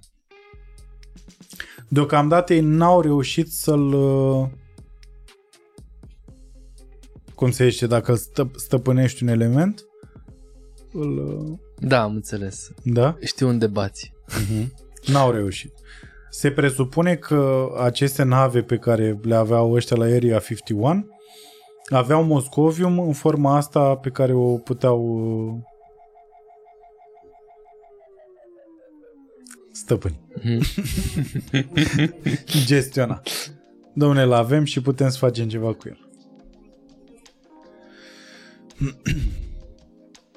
și seamănă foarte tare cu ce au făcut japonezii atunci cu trenurile alea uh, care mergeau pe sistemul la electromagnetic. Maglev. Da. Care mergeau cu o viteză de 700... Nu. A, a fost un test de 700, dar okay. pe la 500. Uh-huh. Adică potențiabil uh, poate să atingă viteza respectivă, dar sunt diverse porțiuni de infrastructură care nu permit să... Deci infrastructura iarăși o problemă. Da. Asta, asta facem la Swissport. Mm-hmm. încercăm să simplificăm infrastructura ca să putem permite știi, viteză de... Infrastructura accesibilă de la țară la țară. Da. Gândește-te, fii atent. Gândește-te că pentru un... Înainte de invenția noastră, ca să poți să accelerezi uh, o capsulă la viteze mari, să spun, peste 600 de km pe oră, îți trebuia o, um, cum spui, rail, um, Șină. șină, care la 5 sau 6 metri, nu mai știu exact numărul, îți trebuia o precizie de 6 mm eroare. Și gândește-te că pe distanța asta, pe distanțe de Ah. 1000 de kilometri, și aia va arăta cu totul ca o curbă, știi? Și ca să poți să faci tehnologia asta, investiția în prețul de alin... doar despre alinierea, știi, șinei este foarte mare și niciun guvern nu va lua riscul respectiv. Noi ce, Deocamdată. Da, noi ce facem la Swissport e să diminuăm riscul ăsta cu o șină care e total trebuie să fie aliniată ok, într-un mod ok, dar nu la modul ăsta, știi? Compoziția ei fiind una clasică sau... Nu, exact. Compoziția ei fiind una special. Hmm. Dar nu având elementul ăsta, acum să nu intrăm în... Iar ai râs la modul... uh, Nu la modul că-s prost, ci la modul că... Că ai cum și-a intuit, dat el ai intuit, seama. Ok, ai ok. intuit, chiar ai intuit. Păi și care Adică iarăși nu putem să vorbim despre asta. Ok. Ha. Dar nu e ciudat? Ba da, asta vreau să spun și tipul care a făcut invenția asta din echipă, primul autor al invenției, tipul care a făcut acceleratorul de la CERN, Hmm. uh, A, el a făcut acceleratorul la CERN? a fost unul dintre top 3 oamenii de acolo. Oh my god, man. Și tipul ăsta a spus că e ceva foarte neintuitiv în știință. Asta, știi, asta m-a fascinat foarte, foarte tare și a fost o chestie, un semn de întrebare. Băi, frate, suntem nebuni? Sau we really, știi? We really nailed it. Și asta e o întrebare la care avem vreo 70% răspuns că we nailed, dar nu am... Asta construim momentan să vedem dacă we nailed, știi? Dar știi ce e foarte ciudat? Că tu ai fost întrebat până acum de Elon Musk. Dar nu te-a întrebat nici pulea. De mine. Ce mai faci, băi? Lasă, bă. Denis. Hai mă, Denis, termină. Uh, nu te-a întrebat nimeni despre al, al, al treilea om de la, de la CERN. Asta mi se pare incredibil. Băi, Că pare Lumea- că omul e the motherfucking shit, adică... lumea caută Da, bine, caută tipul de care marketingul, spun da. este un tip un tocilar, adică ce, nu, nu, inter, nu e un personaj, știi, adică ce neapărat naționalitate are? spaniol care a fost crescut în uh, Chile. Mm. A, nu, nu tipul care a fost în Rusia. Nu, și... nu, nu. A, ok, ok. Tipul ăla e head of uh, research. Wow, mi se pare incredibil. Avem și oameni din India și din România și din Spania și din Italia și Din din India Franța și din presupun la Elveția. customer support. Am glumit, îți dai seama că am glumit.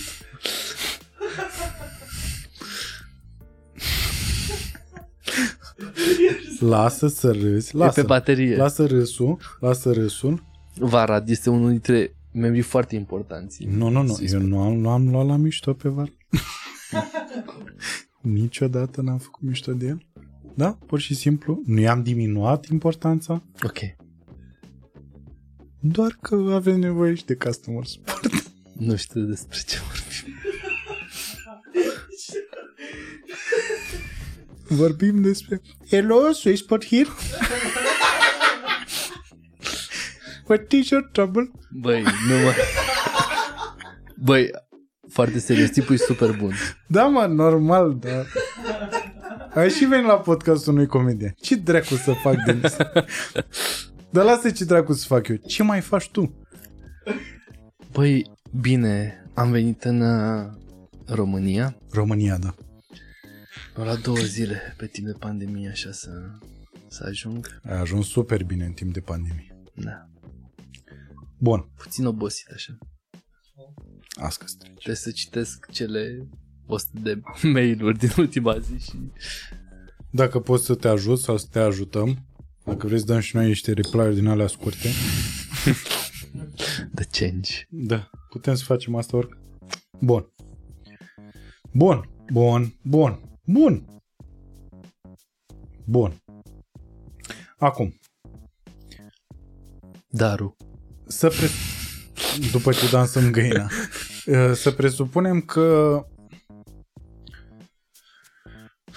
a fost implementat uh, sistemul ăsta uh, Hyperloop slash SwissPod în trei țări. Deci zicem că a fost implementat în America, în trei state. Se pare ok? Vorbim despre Rezonabil. anul 2030. Cam de vreme, sincer. Ok, lasă-mă să sper. 2030, vorbim de trei state în America, vorbim de Europa, exact cum ai spus tu, de Elveția și Sincer, nu cred că Europa va fi top 3. nu crezi că ajunge în top 3? Deci vorbim de Asia, de America, Și de Middle East. mhm. de Dubai, adică. Uh, Zona, zona respectivă. Ideea e că asta vine tot... Proiectul ăsta e politic. E foarte politic. E politic în ce sens? Că de acolo vin banii și atât? Ca să, ca să creezi sau o că nu vrea infrastructură... să, iartă sau că nu vrea să-și asume vreun guvern eventualele probleme pe care s-ar putea să le aibă proiectul. Pentru că în momentul ăsta mi se pare că nu prea mai vorbești de niște probleme pe care le are proiectul. Adică pare că în zona asta e safety. Apropo, hai să vorbim Băi, despre care asta. e, care e ținta unui politician? Bă, ținta unui politician, E să câștige următoarele alegeri. da, dar depinde de țară. E foarte important. Nu poți să compari ținta unui politician din România care are ca scop să ridice un spital ok și să fie mandatul lui sau să aibă piste de biciclete și să fie mandatul lui sau să fluidizeze traficul din, din România uh, uh, reparând infrastructura sau propunând alta nouă, nu poți compare asta cu ce se întâmplă în Dubai. Unde în momentul ăsta... La asta vreau să ajung acum să spun că depinde foarte mult de, de politic și aici vorbim despre diverse uh, nu știu, sisteme politice, nu știu cum se cheamă chestia asta, care avem așa un fel de monarhie, uh, democrație, dictatură, etc. Um, într-o țară democratică, cum e Elveția, o țară super, super democratică, extrem de democratică. Da, cea mai white flag din toate. Um, ideea e că asta aduce cumva un beneficiu social, știi? Că, na, toată lumea are drepturi egale și toată lumea... Uh, la Uh, prețul biletului. da. Ideea e că ca să poți să construiești un asemenea mod de transport, îți trebuie niște green lights care vin de la nivel politic. Pentru că atunci când vorbim despre infrastructurile unui stat, nu este pământul tău ca să-ți construiești chestia asta, știi? Și când vorbim despre infrastructurile de transport, aeroport, uh, railway, highways um, și altele, vorbim despre un stat care vrea să implementeze chestia, chestia asta. Deci, decizia de a construi Hyperloop va veni direct influențat de politic. Înțeleg. Și aici ca, vin la o întrebare. Uh, Europa, mai ales cea de vest, este o parte a lumii foarte democrată, care se respectă drepturile omului, libertatea și etc. Dar în același timp poate aduce unui proiect de Hyperloop foarte inovator un delay. Pentru că acea decizie de a construi un Hyperloop trebuie să treacă prin de la nivelul 0 la level 99, știi? Și toată lumea trebuie să agreze, toată lumea trebuie să se simtă confortabil că construim, că vom construi um, Hyperloop și de asta spun că, de exemplu, dacă un din Middle East, unul dintre oamenii care conduc zona aia zic, bă, facem Hyperloop, mâine facem.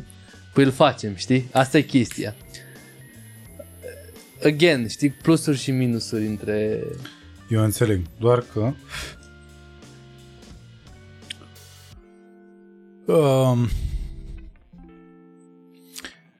din ce am observat, online a început să conteze enorm în decizia guvernamentală. Ce? Indiferent de țară. Online-ul, Online-ul? a început să, deci, să decidă, uh, nu să decidă, să conteze enorm în decizia guvernamentală. În foarte multe... Vorbim despre Părți. Facebook. Nu, Sau- Sau... vorbim despre părerea oamenilor din online. Că e vorba de Instagram, că e vorba de Facebook, că e vorba de orice. Tot produs Facebook. Da, într-adevăr. Dar contează. Contează ce contează când uh, Elon Musk uh, dă un uh, tweet în care spune că Bitcoin e viitor. A făcut asta și cu Signal, de exemplu, acum, recent. Și ai văzut că nu mai n-au mai făcut față. Da, păi. Și uh, în momentul în care cineva Da, da, astea sunt is niște... gonna vouch for your product, cineva care are deschiderea asta și Elon, din ce pare, e un om care e cu voi acolo. Știi? Ai dreptate, dar cred că există un fel de discrepanță, pentru că sunt anumite proiecte tehnice în care faci o aplicație pe telefon cool și funcționează și merge și you sell în App Store uh, și un proiect de genul care trebuie să faci o infrastructură care trebuie să, știi? În care trebuie să miști lucrurile for real și Denis, aici, aici e o diferență, știi? înțeleg. Doar că a venit omul cu un Cybertruck, i-a spart geamul și n-a făcut decât să crească vânzările. Marketingul a început să se pișe pe guvernul cam oricărei țări. Donald Trump cred că n-ar fi picat niciodată dacă nu ar fi existat online. Dacă el însuși nu s-ar fi săpat în online. Dacă tweeturile pe care le dădea el nu existau, el probabil ar fi fost încă președinte în America. Eu așa cred. Sunt idiot? Nu zi, știu. Zi, zi. Da, nu știu, asta cu, cu alegerile, eu mă așteptam, uh, nu mi-a plăcut nici Trump, nici Biden, uh, dar uh, nu mă așteptam să piardă, ce drept. Și a Păi avut și nu niște vede- tweet-uri poate neinspirate De multe ori. de multe ori. Da. Dar cred Des. că, cred că Aproape zilnic. Băi, cred că există o... cred că există, again, Trump public și Trump care chiar funcționează ca președinte sau... Total de acord. Și cred că a fost foarte mult show pe care l-a făcut în, pe Twitter sau... Adică, Da. dar nu ne-a... N-a, poate n-a implementat tot ce a spus acolo, știi? Hai să nu ne băgăm în profunzimea lucrurilor, ci pur și simplu să o luăm așa, exact cum e. Domne, te-ai expus unei platforme publice, așa, și ai început Dar să nu e postezi ok să... Deci ce a făcut Twitter și Facebook n-a fost deloc ok. Că după aia l-au interzis, Da. da. ai dreptate. E o tâmpenie aia. Deci ai făcut uh, salții de șase... Hai să... Hai, nu, nu, nu. Hai să nu Platformele mergem. astea de social media a lăsat pe toată lumea să își dea cu părerea despre niște Știu. chestii la care... Știu. Știu. Știu. Nici eu nu sunt de acord, în fine. Da, e altă discuție. Bun. Uh, Revenind, că uh, despre asta vorbeam. Mie mi se pare că guvernele pot fi influențate de mișcarea progresistă. Mișcarea da. progresistă, din ce am observat, e pornită de oameni ca Elon Musk. Da, Uh, nenea de la Virgin, am uitat cum îl cheamă. Richard Așa. Branson. Pare că e un prieten foarte apropiat de ei tăi și... Așa, care, bă, dacă țin minte, el a făcut, ce a făcut în, uh, în domeniul aeronauticii? A făcut Virgin Galactic. Virgin Galactic, care a fost prima, A, N-aș spune prima.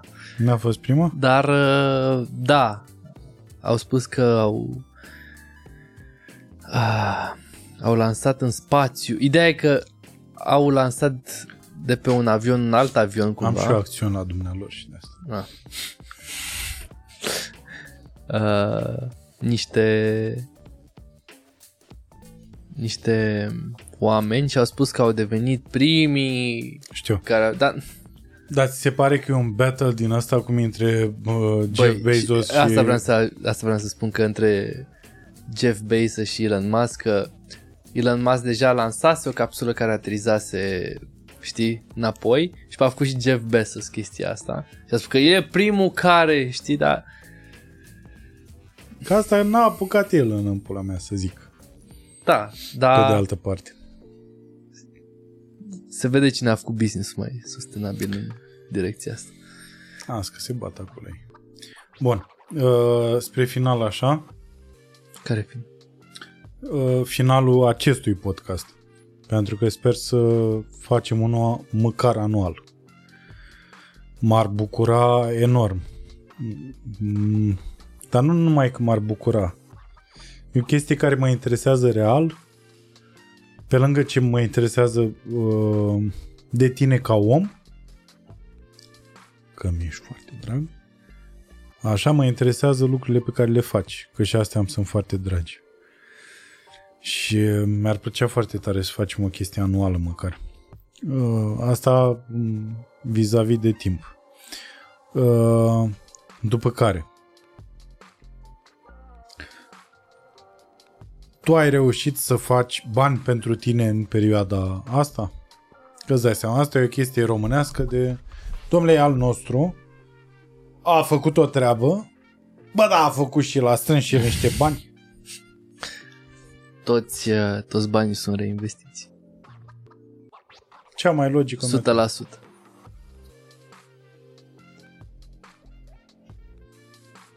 Acum, întrebarea de final.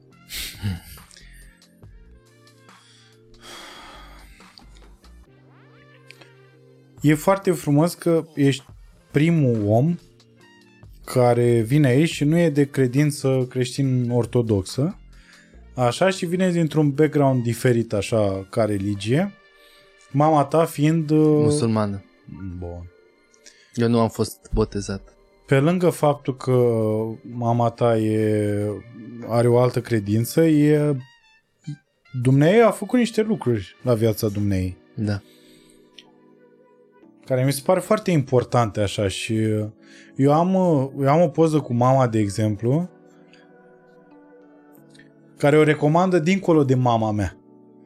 Știi că e, e foarte important așa, știi, când vorbești Mama de... lui Micuț. Da, când vorbești de părinții tăi, e frumos să-i recomande mai mult decât ar fi chestia asta, că părinții tăi. știi. Mama are o poză din armată. Mama a făcut armată. Și mama. Și mama are o poză din armată. Păi, tocmai de asta ți-am spus, știi, că eram absolut convins că uh, au un istoric comun așa. Mama în perioada aia era super și acum, bineînțeles, e super șmecheră pentru că face mai multe drumuri decât aș putea să fac eu vreodată.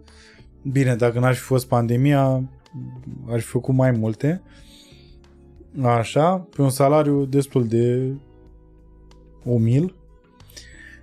Bă, dar mama, în momentul în care o vedeai în uniformă și cum saluta, îți dădeai seama că, E acolo. bă, femeia aia are o putere enormă. Enormă. Enormă. Enormă. Și îs foarte fericit că știu mai multe lucruri care o recomandă pe mama. Și sunt mândru de ea. Și aș vrea să te întreb uh, care sunt lucrurile care te fac pe tine mândru de mama ta. Cred că mama mea a reușit să fie foarte puternică după divorțul părinților mei. Um, și chestia asta cred că vine din ce a fost ea ca om înainte să se cunoască taică miu.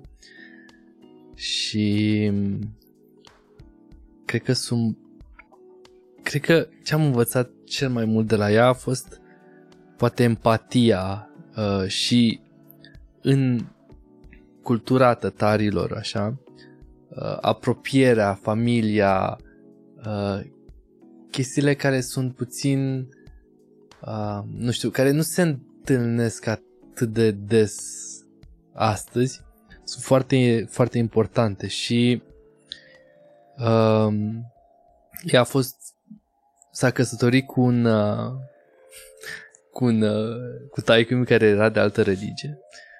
Uh, și cred că a dat cumva a fost așa un semn de uh, exclamare uh, față de anumite prejudecăți ale um, nepotrivirii unei religii cu alta, știi? Adică o musulmancă s-a căsătorit cu un creștin ortodox. Ceea ce a dus cumva la o discuție în familie și o, un fel de așa până m-am născut eu un fel poate de rupere, astfel încât bunicii mei nici măcar nu au fost la nunta, la nunta lui mama, wow. s-a căsătorit cu taică meu. Um, și cred că asta a fost nu știu, cred că asta e un exemplu foarte, nici nu știu cum să o verbalizezi, știi? A fost un exemplu foarte puternic, așa, asta se, se întâmpla prin 93. Uh, a fost așa un initial step, știi, după Revoluție, în care, știi, a făcut așa o o inițiatoare, știi, uh. un statement. Uh, și a fost foarte puternică în viața ei, că a fost sportivă, a fost atletă și... Dom'le, ea și câștiga niște premii? da, uh, niște premii naționale uh, la atletism, la garduri. Um, și a fost așa mereu și acum, știi, chiar dacă a rămas, după ce a divorțat de tata, a rămas singură și e o dovadă așa știi, este o... Adică eu înțeleg că dacă cumva divorța, să-ți refaci viața sau... Dar ea a rămas așa, știi, pe drumul ăsta al, bă, am făcut asta, n-am mers, nu mai fac, știi? Adică cumva... She's her own woman. Da, exact, știi? Și e o femeie foarte puternică și orgolioasă, așa, știi? Și nu mereu justifică și mereu, știi, nu nu neapărat... Nu lasă nu loc de interpretare. Da, nu, nu m-a protejat neapărat, dar într-un mod constructiv, știi? Adică uh, țin minte că când eram mai mic așa, eram puțin mai nu știu, mai tântălău, așa, mai... Pampălău, știi, da. da. Și cea, hai mă, trezește, nu mai dormi pe tine, e așa, știi, mă... oamenilor naivi. Da, și mă, știi, mă, avea stilul ăsta puțin și are stilul ăsta de a, știi? Dar știi de obicei când se întâmplă asta, iartă-mă? Uh, din ce am observat psihologic vorbind, oamenii care sunt la rândul lor naivi, dar au un puseu din ăsta de de încredere în sine și îl văd pe celălalt și îl deranja, îi deranjează de fapt faptul că ălălalt Știi? Face exact ce le lipsește lor în momentul da, da, da. Și când au prins o chestie genul ăla, zic, bă, da, hai, hai să ne ridicăm, hai să facem. Stăm momâi.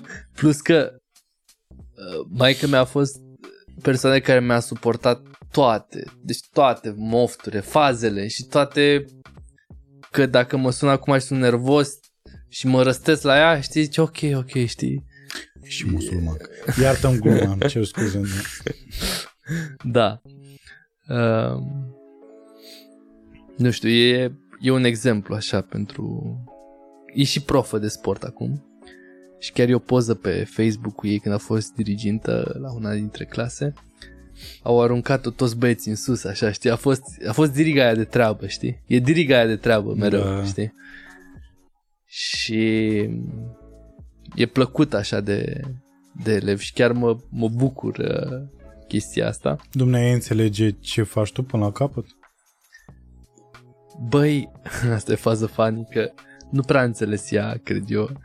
Uh, da, până am ajuns la televizor. Când am ajuns la televizor, înseamnă s-a că ceva, confirmat. s-a confirmat. Third party validation. Așa am pățit.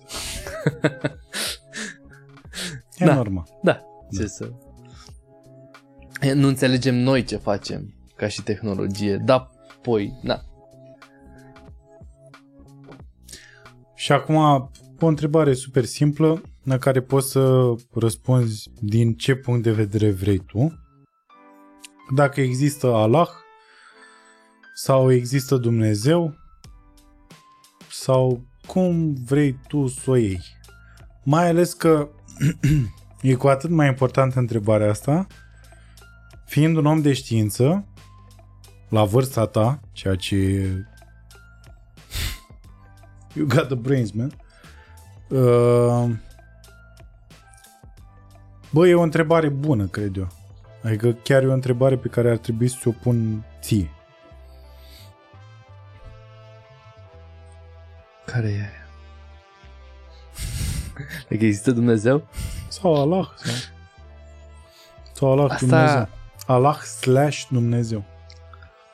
Um, Că zici Coran, că zici Biblie, cred că până într-un punct e o mare contrazicere. Răspunsul e da și nu. Uh, cred că dacă Dumnezeu ar exista, ar fi într-atât de mare încât nu am putea să-l integrăm într-un cuvânt numit Dumnezeu. Astfel încât cred că Dumnezeu este și există, dar e ceva ce noi nu putem să-l observăm. Deci cred că Dumnezeu e ce nu putem noi observa. Exact despre simularea despre care vorbeam. Oricare ar fi el, Buddha, Allah, uh, Isus sau alții. Da, e Bu- Buddha, Nu știu, Buddha, Isus, de fapt sunt uh, cred că, percepțiile umane ale... cred că știi, uite, am fost contactat de Mensa, de ăștia cu IQ, cu așa, să fac un test de genul ăsta. Serios? Și am refuzat pentru că Mamă, ce, ce tare. eu cred, eu cred că un număr nu-ți poate nu poate fi Îngloba. rezultat îngloba, nu poate re- îngloba totalitatea și uh, interacțiunile uh, tuturor gândurilor pe care le ai, sentimentelor, uh, rațiunilor și etc.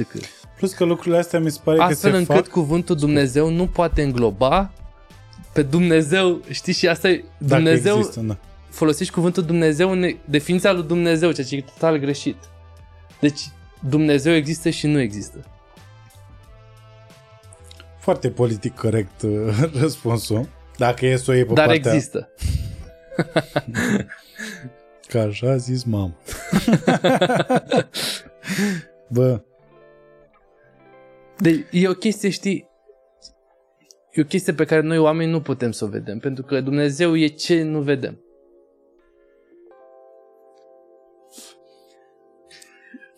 Da, da, vezi că la un moment dat s-a lansat ipoteza asta despre aer.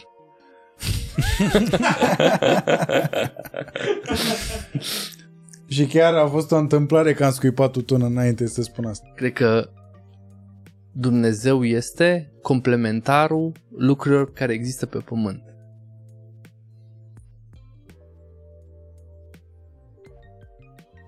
Dacă un unghi are 120 de grade, complementarul unghiului este de 60 de grade.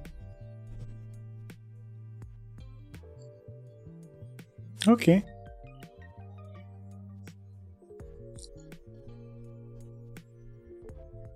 Ok. Și cred în uh, destin, dar cred, Crezi în destin? da, cred într-un macro-destin, dar Mm. cred într-o micro-alegere. Cred că există Păi așa nu se un... exclud? Nu. Cred că există așa un cerc mare care e destinul tău și la fiecare pas poți să spui, bă, hai că o iau așa sau așa sau așa.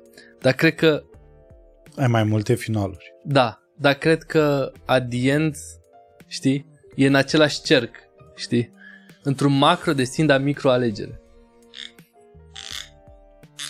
Permitem să nu fiu de acord. Sigur.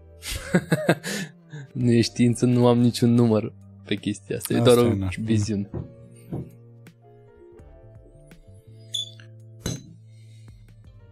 Tu ce părere ai, Cosmin? M-a întrebat doamne de liric mic că mă duc după aia în, în mult prea multe credințe. Băi, sunt foarte multe, nu știu, în viața mea cel puțin, sunt foarte multe coincidențe, știi? Care m-au făcut să zic, bă, ok, una, două, trei, N, știi, dar Păi da, dar în momentul ăla nu te gândești mai degrabă că nu mai știu unde exista credința asta, pardon, că un om înainte de a se naște își creează propriul viitor.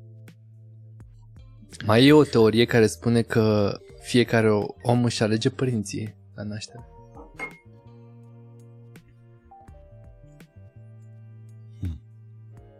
O chestie în care nu cred este parcă pariul lui Pascal se cheamă. Mm-hmm. în care spune că există, nu există, probabilitatea e că există sau o chestie de genul ăsta și că hai să credem ca să nu o dăm greșit, știi? Dar asta, Asta e o fac pic, oamenii în ipocrizie. vârstă. E Asta o fac ipocrizie oamenii în asta. Oamenii în vârstă care ajung la 55-60 de ani, mai ales în România, sau în țările astea mai sărace, care se miră că au ajuns la vârsta aia, zic la un moment dat, bă, dacă tot am ajuns aici, mie că nu mai am mult să-mi bag până. Și încep să pupe covorul. Dar e ok, mă, Cosmin. Aha. E ok. Bă, e Dacă ok oamenii- Pentru, bă, pentru oricine e ok. Doamne ferește, deci eu nu... Și uite că folosesc termeni de genul ăsta. Doamne ferește, Doamne ajută, îi folosesc. Îi folosesc pentru că am fost educat. Ăsta a fost mediul în care am crescut. Niciodată nu, eu nu, nu o să-mi bat joc de mediul ăsta în care am crescut, pentru că ar însemna să-mi bat joc de mamaia mea, de tatai meu Dumnezeu să-l ierte, de bunicii mei Dumnezeu să ierte, de mama, de tata. Tata e un, e un credincios per se, adică efectiv om merge la biserică, e un om care crede la cap. Deși am avut în familie niște tragedii care te îndepărtează. Și care știi? te face să te întrebi Da, nu neapărat că te fac să te întrebi ceva, dar pur și simplu te dă, ai, deviat, ai deviat de la credința aia, în fine. Bun, deci eu niciodată nu o să fac așa ceva, că am mai spus chestia asta și uh, oamenii nu prea vor să înțeleagă. Eu nu îmi bag joc de credința cuiva. Eu fac mișto de niște chestii Bine, basic. e o discrepanță între religie și Păi da, da. Și credință. credință. Da. Exact. Bun. Uh,